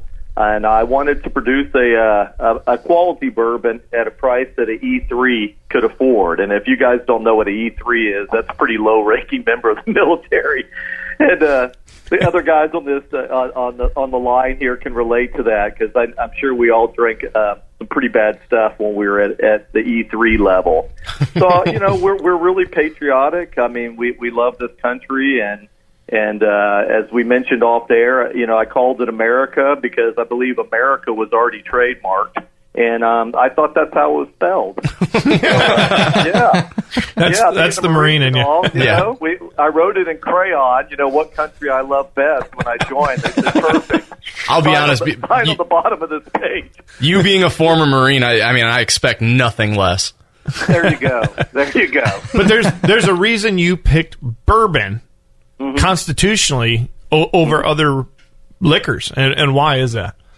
Because uh, bourbon's actually the only true American spirit, um, and that was uh, that was um, Congress um, put that out there. I believe in 1964, off the top of my head, 64, 65, to make it an official American spirit, and it's the actually only true American spirit, as I mentioned. Um, you know, Scotch is from Scotland. Um, you know, tequila's from Mexico. And so, you know, eh, I mean, if you're going to call yourself America, you better have a spirit that is 100% American. That's and uh, awesome. there's been wars fought over it, as we know, the Whiskey Rebellion over taxation uh, during George Washington's uh, time in office a little while back. But uh, you know, I like the rebellious nature of um, of this country, and um, I like the fact that uh, you know it's a, it's a spirit that uh, actually uh, war was fought over, so to speak. Well, that's a pretty impressive story. I mean, just to go from concept to compliance to distribution in that scale, uh, that quick. I mean, that that speaks volumes of the quality of the product. I hope so. I mean, we worked really hard at the formula. We spent about a year working on the formula, and um, you know, we, we we feel we got it right. I mean, you could always improve what you're doing, which we're coming out with a reserve now. We're aging it a little longer, but um, you know, I, when I started the brand, I really didn't have uh, you know multi-million dollar budget to lay down countless bottles, of, uh, excuse me, countless barrels of bourbon in a rack house. So, um, you know, being a distributor before a brand owner, I had worked with a lot of uh, a lot of brands, visited a ton of distilleries. In fact, I represented um, the majority of my brands in Texas that I represented came out of Tennessee. And um, along that way, I, I learned about uh, several processes um, that could expedite the aging process of um, of whiskey. Hmm. And so that's the route I took, and it also pulls out a great deal of the uh, impurities. And um, you know, people seem to like it. I mean, we we we kind of use technology to make uh, a quality product and make it affordable for the masses.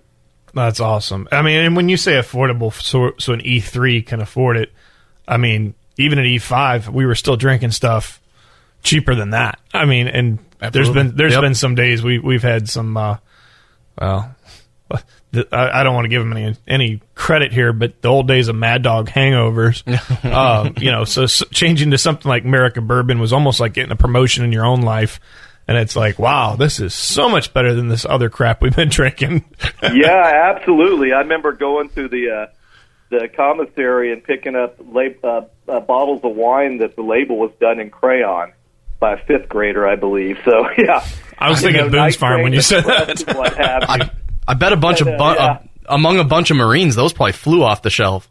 they did. It was a highly relatable product, right? mm, wine, mm, whiskey, yum, good. Now, if you're listening at home, we, we we make jokes back and forth, and people think, you know, man, you guys must not like that guy, or or Derek doesn't like you guys.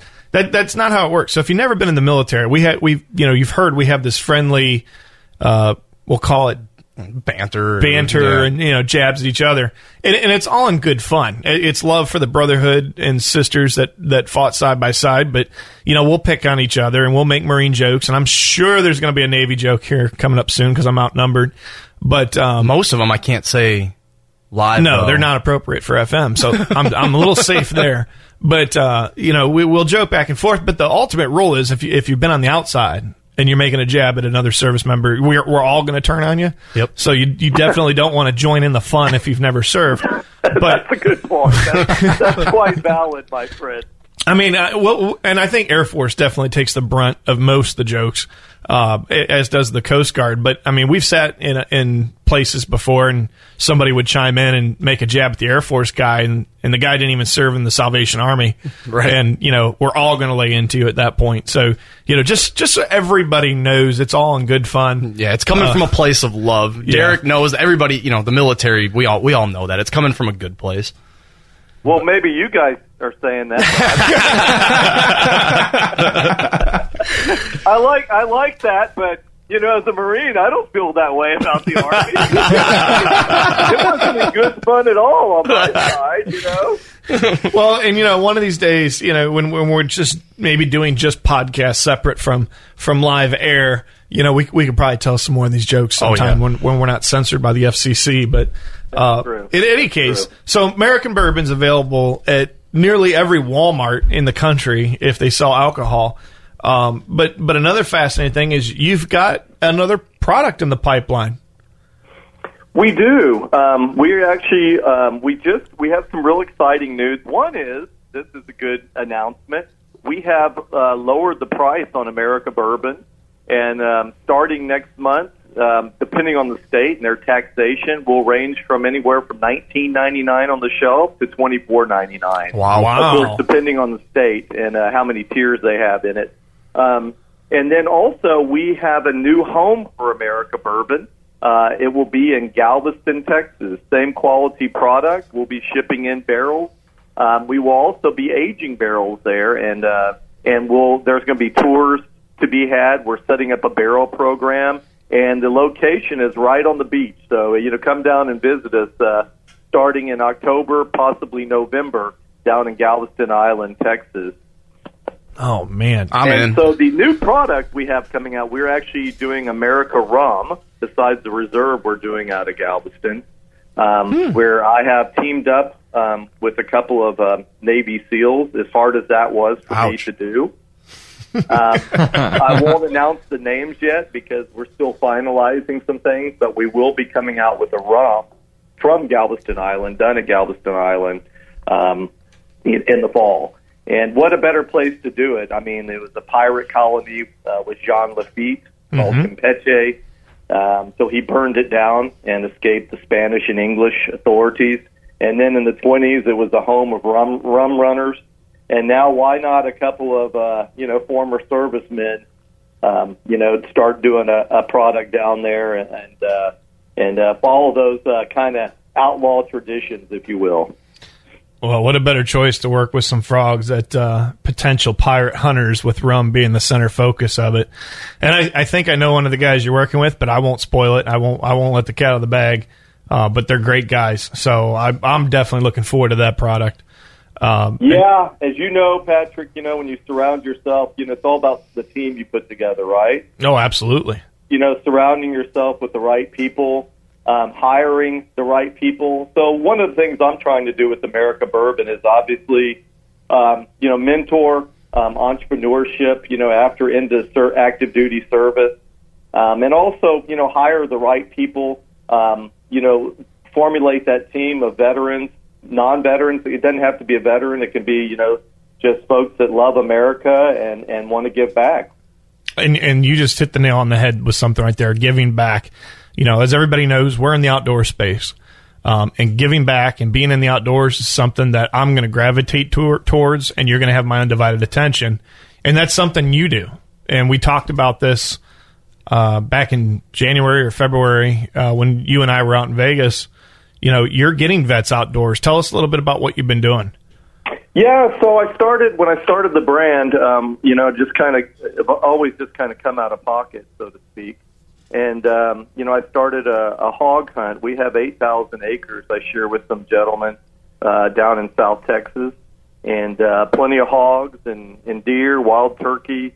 Um, most most uh, animals you can eat or think of are available Mm-hmm. down at that location. Dove, uh, you you know, dove season's ramping up now. But I started a hunt, and I take um, several, um, probably twenty to thirty folks out of my community um, each year um, through the Recon Sniper Foundation, and um, we we get those guys out. A lot of guys are suffering from PTSD and um, uh, several other issues, possibly injuries that they sustained during combat. And we, um, you know, we, we, we, everybody seems to really appreciate the camaraderie, uh, the chance to get outdoors and uh, breathe, get out of the city, so to speak, and um, you know, putting their hands on a firearm once again. Uh, sometimes can be a good feeling when you haven't done it for a long time. It's a familiar space uh, for a lot of guys, but mostly the camaraderie. I would have to say, bringing people together, and uh, I don't think there's any better formula um, for for helping folks, and certainly with the suicide epidemic we have going on within the veteran community, is um, you know reaching out to brothers and spending time with them, quality time, I should say. Absolutely, and that I mean, it doesn't hold more true. Getting guys outdoors. I mean, I've firsthand seen the effect that that has on folks. Um, whether whether they're fishing or hunting or or sometimes even just camping during the off season and getting getting the old crew back together and, and just sitting around reminiscing. You know, as painful as that can be sometimes, the therapeutic side of that, uh, the effects are just tenfold. But Derek, let me ask you something. You know, you didn't just all of a sudden one day after the Marine Corps pick up a rifle and said, "I want to go hog hunting." Who who kind of inspired you to get into the outdoors? Well, I you know I, I've always been an outdoorsman. Um, when I was young, we my my parents decided to leave Houston and move to rural southern Colorado. So I grew up in uh, the San Luis Valley, um, a little town called of about 600 people. And uh, if you've ever been to that part of the country, as you know, it's, it's prime hunting fishing area. So grew up fishing the streams and lakes in that area, elk hunting, deer hunting. And so it's always kind of been in my blood. And so when I got involved in this lease and got involved with the brand itself, I saw the opportunity to share with a lot of folks um, that one of the things that I love, which is the outdoors and experiencing the outdoors. And what I, I- I just want to touch on something you said a little earlier about the com- camaraderie and you know, a lot of these folks, these guys that get out there, you know, it's, it's not necessarily the hunting, right? Mm-hmm. It's just the fact that maybe they've been apprehensive about reaching out to the community again. But it's all it it, it does give them a chance to to get with like-minded individuals, and some of them who are experiencing the same hurts and pains as they are. And it also has you also have the opportunity in the outdoors with these other folks to meet new people that have those same experiences in different parts of the country. So what it, what's happened out of this hog hunt and uh, that I put together is now a lot of these guys who met at the hog hunt, maybe they'll go visit somebody in Georgia who was there who who who does uh, has a hunting camp or lodge in Georgia. Maybe there's a guy who showed up who runs deep sea fishing charters in in Key West. So it's all about networking and the unity of the whole thing, and the outdoor portion of it is the catalyst, in my opinion. Mm-mm.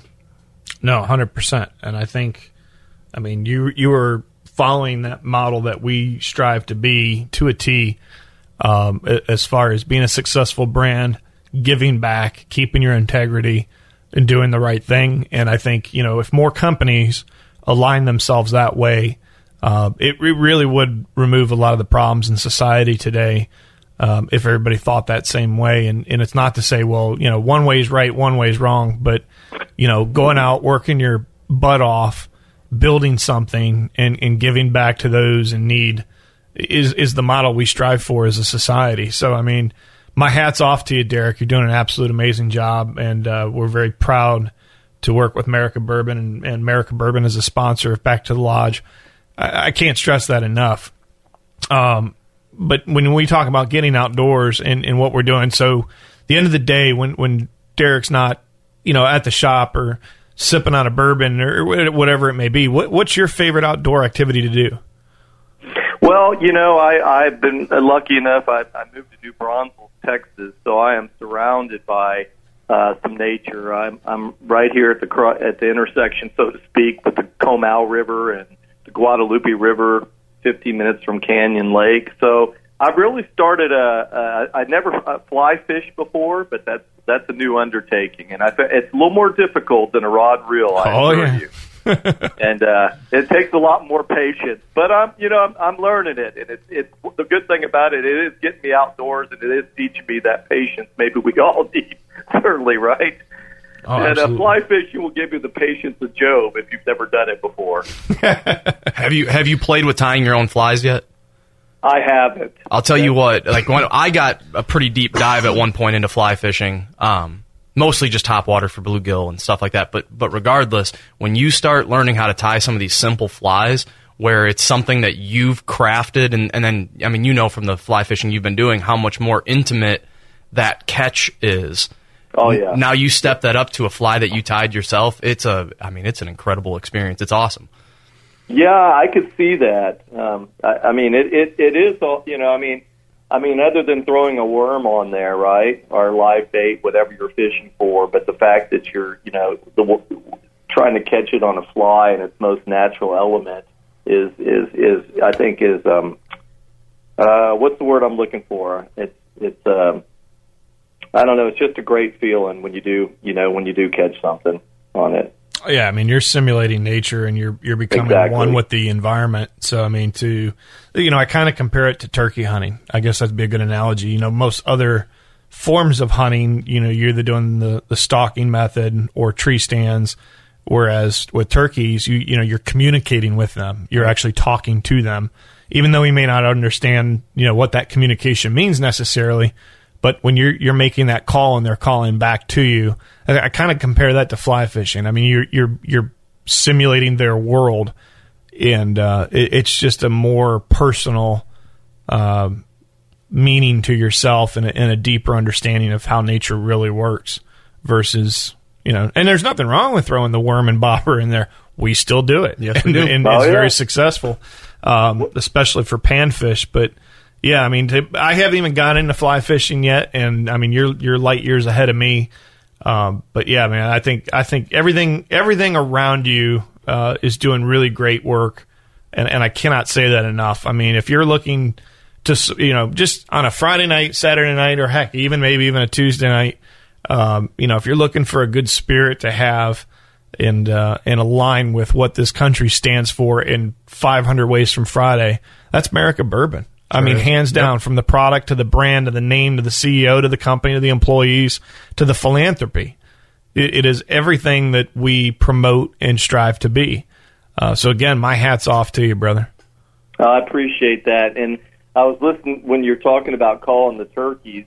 And so I'm gonna I'm I'm gonna be honest with you. I've I've I've hunted turkeys down to lease, and the only thing I called was my shotgun because there's so many turkeys down there. I didn't have to call any; they're just so numerous. You know, I just uh, yeah. Okay, So maybe I'm maybe you're a little spoiled then. calling, so you know maybe I'm gonna maybe I'm gonna have to tie those flies as a punishment for that somehow. Well, that's awesome. Well, Derek, let me ask you one last question here. And this is the big one. A lot of people are sitting at home right now, going going through some hard times and trying to figure out how to get outdoors.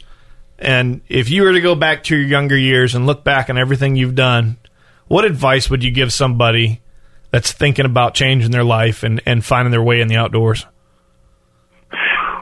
Um, you know, I think the first step is just going out there, right? I mean, I think we've been so conditioned, um, you know, in, in American society, um, you know, being indoors and people are now binge watching TV shows. And as you know, right, all these expressions like Netflix and chill and whatever that looks like.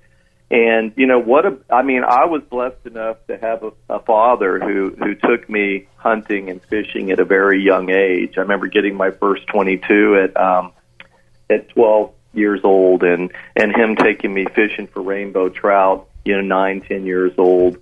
I think that that's really the first step, right? I mean, it, as a family. Um, now with COVID happening, what a great opportunity, right? I mean, we, we're distracted by so many things such as professional sports. And once again, it keeps you inside in front of a TV, right? Which isn't good for the waistline either. So if you're a parent listening, um, you know, the first thing I would say is just, hey, you know, go get that Zebco uh, fishing rod if they still make those, right? And uh, you know, kids, all, all my memories were the my best memories of my childhood were outdoors camping with my family. It doesn't cost near the money, and you're you're instilling a wonderful memories and the same memories that they'll pass on to their children. Absolutely. And I'm to, I mean, I agree 100%. And I'm to add to that because I'm thinking, listening to what your words were and wanting to kind of put a memo out there to myself. And that's that, not just to follow that advice, but I also think, you know, maybe the single parent household where there's uh, a young boy or young girl that wants to get outdoors, but maybe mom doesn't know how, or maybe dad doesn't know how, and have my own son or myself reach out to them and extend that open arm uh, to give them an opportunity that maybe their parent is not ready to give them or doesn't know how. Um, and that, that was just kind of a memo to myself. I'm listening to your words. And I'm thinking, man, I need to step it up, but I also need to extend that to those that may not have that opportunity, um, even if it is just one child at a time. So, Yeah, I love that. And the same thing happened to me. I mean, I'd go out, I would go camping with my cousins. They would invite neighborhood kids and so forth. And I, I love what you just said. There's no truer statement than that. You know, it's all about community. And I think once you get it in you, right, it never leaves. exactly. You know? There's something about nature and that kind of gives you peace for sure, no doubt about it. And sometimes we got to separate ourselves from all the noise. Well, and, and like I said, that wasn't to take away from what you said. It was perfect, but what you said inspired me to have a gut check and go, look, I need to do more myself, and I thank you for that. So, I mean, yeah, that, that was personal for me. I appreciate that advice. Derek, from growing up from Texas to Colorado to Force Recon Marine to CEO of America Bourbon and getting in the outdoors, our hats off to you. Absolutely. Thank you so much, brother. Oh, Hey, you, you know, I really appreciate appreciate you guys having me on, and um, we do sell online. So if anybody's looking to, not in every state, but majority of them. So if you want to purchase online, uh, you can go to www.americabourbon.com without the A, America, and uh, we also have home delivery on there with Drizzly in participating states, and they can have that bourbon to you to your house in uh, thirty, in excuse me, sixty minutes or less. Well, and also too, they can follow you on social media. What what's the social media pages? Yeah, absolutely. Um, you can follow me at America Bourbon on Facebook it's, uh, and uh, Instagram, America Bourbon, and my personal is Recon Houston on Instagram. Well, there you go. The man, the myth, the legend, American Bourbon. We've got a bottle up here right now, Derek, and we're about to crack that sucker open. So thank you for everything. You're listening to Back to the Lodge on 100.9 The Farm. We'll be right back. Stick around. This country was born to believe in something larger than itself. A belief that the citizens within it could accomplish anything. From defeating an empire to sending a man to the moon. We built cities, formed the land, and through this an original spirit was born. It has forged friendships, been celebrated, and at times been the cause of debate. We might not always agree, but there is one thing we can all agree on love of country and love of a fine bourbon. America Bourbon, vet owned and made proudly in the USA. Available nationwide at most leading retailers and at AmericaBourbon.com. Usually, right about now, we'd be playing some music, but due to restrictions and copyrights, we can't allow music to play. So if you'd like to hear music in between breaks, tune in every Wednesday evening from 6 to 9 p.m. Central and hear us live at backtothelodge.com. Click the Listen Now button and you'll be back to the lodge.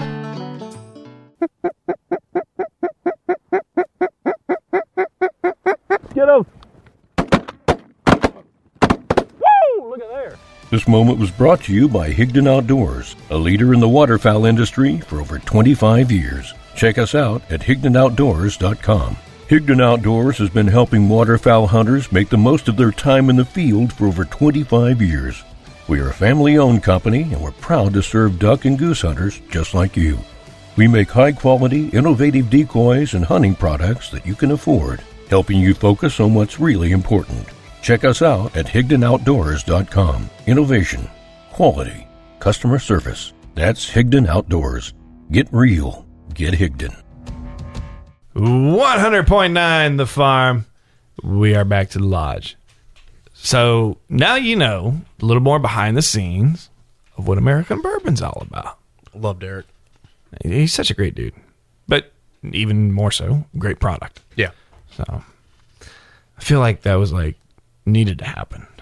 like people need, needed to know more about the America Bourbon ad, like to have Derek on. That was pretty cool. And he is a busy dude. Well, and sort of tie in what you're saying earlier with that certain cooler company that was sort of using the flag to mask who they are. What's awesome about America Bourbon is it's not just the name that makes you think that it's represented to this. It actually is. Mhm. So it's nice to see some people actually representing that flag. So I, I think, and not just that, but I mean, I, and and I learned from Derek in the past recently, you know, that bourbon is actually a recognized spirit of the U.S. government. Yeah, and I didn't know that. The only I did not American spirit. So I, I thought that was pretty neat.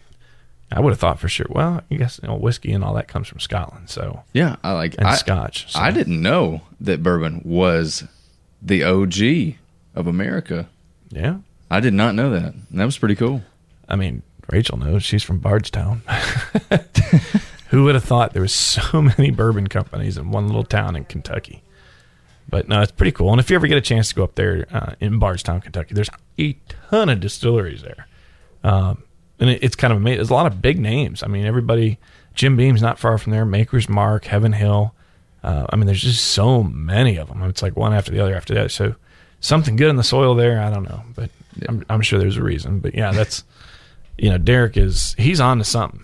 he's Yeah. definitely working. And I, I, the first time I actually saw Derek, you know, with the bourbon stuff was when he was on Sean Hannity um, with Fox News. I was like, wow, that's pretty cool. It must be pretty good. So then I tried it, and it was even better. So we'll have to crack that bottle open tonight. Yeah. Oh yeah. Happy birthday. Yeah. yeah. So, so last week was barbecue sauce. Yep. that was a plug. Now it's getting sauced. See what I did there? where's that? Where's that uh, drum drum rap there? Yep. there. Where's Frank when you need him? Yeah. So, cooler time. Cooler time. It's cooler time. That's not like we can't get in trouble for you know copyright, are we?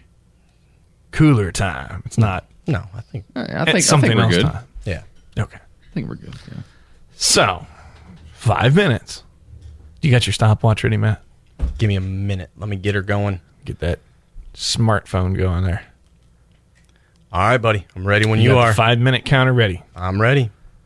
All right. My phone, my thing cleared, so now I got to go back to my. I'm gonna phone, I'm gonna start name. this as soon as you say the name. All right. The phone number. If your name is Melissa Kraus Soria, you've got five minutes to call 866 708 Farm, 866 708 3276 for liking and sharing our post.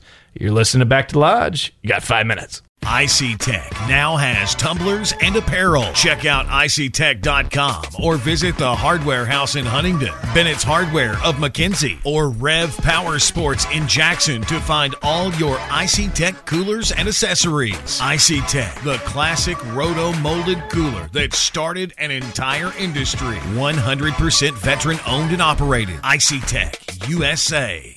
Usually, right about now, we'd be playing some music, but due to restrictions and copyrights, we can't allow music to play. So if you'd like to hear music in between breaks, tune in every Wednesday evening from 6 to 9 p.m. Central and hear us live at backtothelodge.com. Click the Listen Now button and you'll be back to the lodge. Hey, let's just be honest. No one can ever completely beat a mature whitetail census. But if you play your cards right, you can fool them. Now, for all the work you put in to getting this close, make sure the camo you choose is up to the task.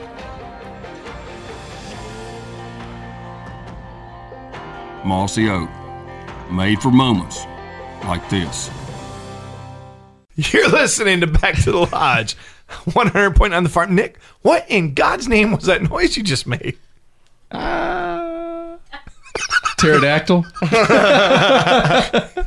it was like a peacock getting hit by a car. Yeah. oh man, you guys crack me up. Like if you think we have fun on the air, yeah, you should hear behind the scenes when this when the music's playing. I'm, I'm glad that doesn't get recorded. Yeah, because people would have seen you spray yourself with contact cleaner a few weeks ago. That was epic. it's not canned air. No, Sherlock. Oh, I'm sure there's warnings all over that can that I just bypassed when I did it. Not to mention the can's red. Well, whatever. Stranger danger.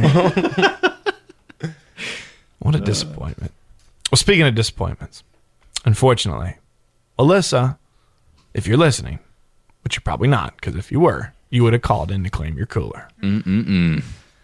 So, I think we're going to push this on to next week. I think we should keep it rolling. Yeah. So next week we'll have a post out there. Like and share the page and the post. Let us know that you shared it. Give us a thumbs up, a done, head nod, or you know, actually send a Giphy of somebody picking their nose. Is that how you say that, or is it just GIF? I don't know. Send- well, it says Giphy it on my app. G I F Y. A GIF is an mm. image. I don't know. I've never heard Giphy sounded before. weird. Have you ever heard that? I, don't know that I that's have. not what it is. I have no idea. and it could be com- it could be completely correct. Yeah, I have no clue. Somebody will correct us. Because this doesn't GIF stand for like graph graphic I don't know. info, uh, It information stands for picture that moves. No, dot, dot GIF GIF is a used to be an image. Yeah. Dot GIF. So a GIF is GIF. Then Giphy was an app at one point. GIF Y, and that was like this little video cartoon. I think mine says Y too. I really do, but I've just never. Uh, the, way, the way you said it was weird. Giphy, like Jiffy. There's a plug for peanut butter. I was thinking the same thing. I love when you hear people talk about memes, and you get somebody when it first came out. They're like, "Oh, that's a meme. That's a Mi- mem." Mine just says GIF, right there next to the like where you type.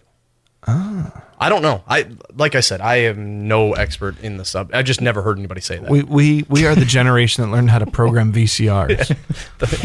you know, yeah. The fact that I can even use this phone is amazing. I mean, you were using it to map our fishing routes and lines yesterday. Mhm. That's pretty cool. Yep. I mean, bow fishing. I don't need. I don't care how deep the water is. I can see If I can see, you know, it's just what I can see. I don't care if it's eight foot deep, whatever. Mhm. So all I need is a GPS. And Don't you remember those days when you take like ACTs and SATs, and the teacher said, "You'll never have a calculator with you the Right. rest of your life everywhere Yeah. you go." or you had to, you had to buy the two hundred dollar Ti eighty seven plus X, you know, Y that you, I'll never forget. It was the 83 and the 83 plus, or Yeah. the 84. Oh, You had to buy that, but now my phone does more than that. yeah, it does your homework for you. Right. I'll be honest. The one we, the ones we had in school, they had games on them. So I would sit through school. What had games on them? The the Ti calculators. Well, you had to program them in there. Connect them to somebody else. I Well, wait remember a just- minute. He was just in school a few years ago. Right. Yeah. So, So, I'd be this sit- was over a decade ago for us. I'd be sitting through math class and just playing like Snake on it. playing. Never mind. Have you never heard the game Snake? Yeah. Yeah. yes, yes, yes, we have. I'm, not, I'm not touching it. I'm not touching it. I'm not touching it. You're not touching it. You're not. T- That's probably a safe bet. oh. Uh, Like we said, out of control. well, sorry for running that one into the wall. The wall, the gutter. Yeah. Yeah. So we apologize to the regular subscriber listeners that we're hoping to hear uh, Johnny Cash. I think at some point people are just going to start listening to this for the train wreck. yeah. They're just standing on the edge of the tracks, just hoping. Guys, we will get this. Somebody somebody has the FCC on speed dial and is just waiting. We will get this figured out, or maybe we won't. Maybe we won't. Maybe this is what we are. Are we supposed to put forth effort? I don't. I don't know. I'm just here. Yeah, I mean, yeah, of course we are, but uh, mm. the look on your face. God bless you. With radio, they just have no idea how messed up you are. They'll learn as these videos and stuff start coming out. They'll figure it out. Well, and that's why we talked to Nick. We do have to start getting some sort of cameras in the studio, because, or maybe we just need to put it like on Zoom, so like when you're talking, it just automatically pans to you. But then again, when I'm talking, that's when some of your best faces come out. I think the grand scheme eventually is that there's one, two, three cameras in here that we can then upload these videos. I think you, can need a fourth one so you can see the uh, audience behind us. we get some eye rolls back there too sometimes. yeah, I heard that. Mm-hmm. Well, Nick, how you finishing up your birthday tonight, bud? What are you doing? Oh man, what am I doing? Probably Buy just- some Kleenex What? What? so we can stop using that finger. Oh, buy some Kleenex. Buy some Kleenex. I thought you said Visine and Kleenex. I'm like, I mean, I don't. Yeah, I'm, that's a different topic. Uh, Ah. no. Um, I'm probably gonna probably gonna uh, go home. Probably get on Facebook and thank everybody for the birthday wishes and call it a day, man. It's been a great one. Yeah, it, it has been a great day, and what a great cheesecake! That For real. awesome. That was the, it was the nice highlight finish to everything in the meals and in the show and the birthday. Oh, and come on, before we get out of here, dude, we got to have that America bourbon shot. Oh, absolutely. We'll take a picture. We'll post it next week for everybody. Yeah. Give Derek a little shout out so everybody can find his bourbon. Oh yeah. So I know everything's out of control. and you said, all right, so Melissa didn't win the cooler. But what her, you know, her loss is potentially somebody else's gain. next week. Right. But I mean, it's only eight forty-five. Well, and we also had an idea. We're not going to say it publicly yet, but something that you may want to be watching our Facebook page for during the week. Um, fire drill. Yeah, fire drill. We'll that's what, that's what we'll call drill. it. Fire drill. Another opportunity, you know, from the great getaway giveaway show that we are. Uh, just stay tuned to the Facebook page. Might have an opportunity to get something else. Yeah. You know, I may have to get some uh, mossy oak swag too. Yeah. And some American bourbon swag. That'd be kind of cool. Let's- let's Definitely. mix this up a little bit. I mean, not that I'm not in a giving mood, But giving's getting a little expensive. and we need some. You know what we need from anybody listening that has that creative touch is we need some Photoshop. back to the lodge swag. So if somebody's got a design Yeah, if touch you where to they can design. try to design us, we've been trying to think about, you know, what would make a good looking T-shirt, um, something like that. So if somebody yeah, out we there def- would, I mean, we've got a logo, so we definitely need some artwork. So if somebody, you know, however you perceive the show, I'd be curious. I I would rather get artwork from a listener. Me too. Than you know, using somebody in the staff or paying somebody to try to design something, even though they may and, and most of them are pretty creative at what they do. But I'd rather it be coming from a listener. I just think that's cool. Yeah. Like that guy or that gal put that artwork together. I, I just think that's cool. But it is a conversation we've been having here fairly regularly is getting some type of back to the lodge swag, whether those eventually become giveaways or if they're just, you know, for different events. But we need, look, me and Patrick and Nick are many things. Uh, digitally creative is not that thing. Not Graphically creative, I guess would be the word. I have a guy for that. Yeah. He's a great dude. He's doing a lot for us already. Yeah, and we, we're going to keep him busy. But but we're going to take a quick break. Um, and I want to point out we're going to have a, there's a message from the sponsors, but by popular request from last week, which stemmed from two weeks ago, is Nick's song "Sipping on Memories." Oh, so we got it in the lineup. We're going to take a quick break, and after those ads, you're going to hear Nick's song, and it's a great song. Check it out on Spotify and iTunes Yep. and all the major platforms because he's just cool like that. and uh, I'm going to try to snatch another piece of that cheesecake. Do it, man. You're listening to Back to the Lodge on 100.9 The Farm.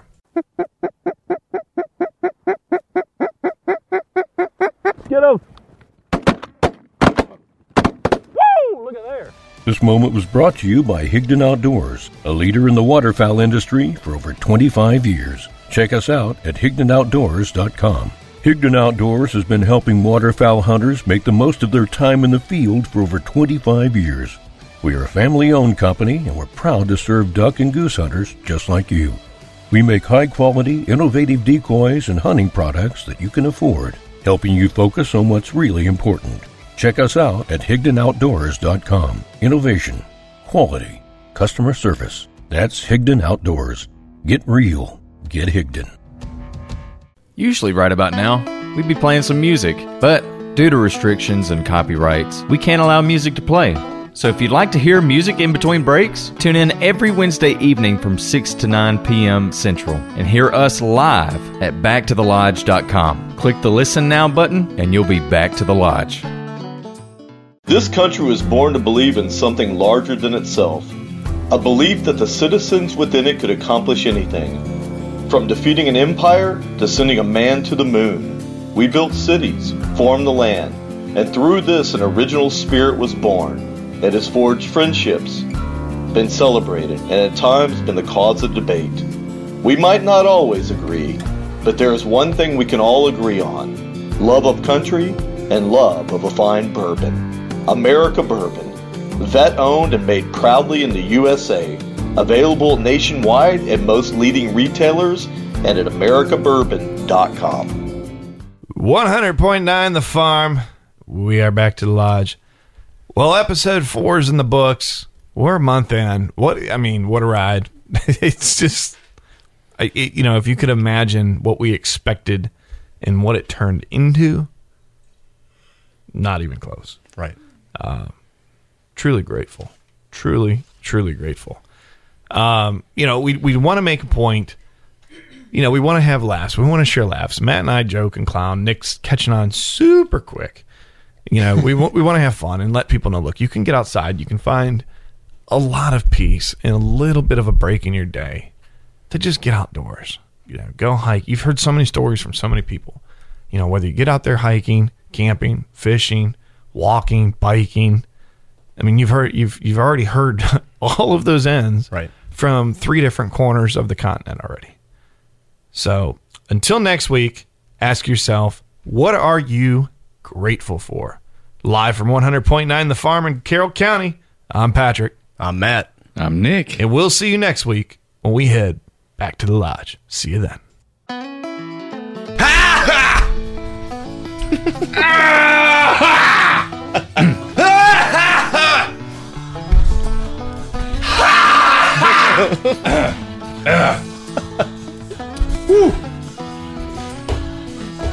Ah. What was that? Ready?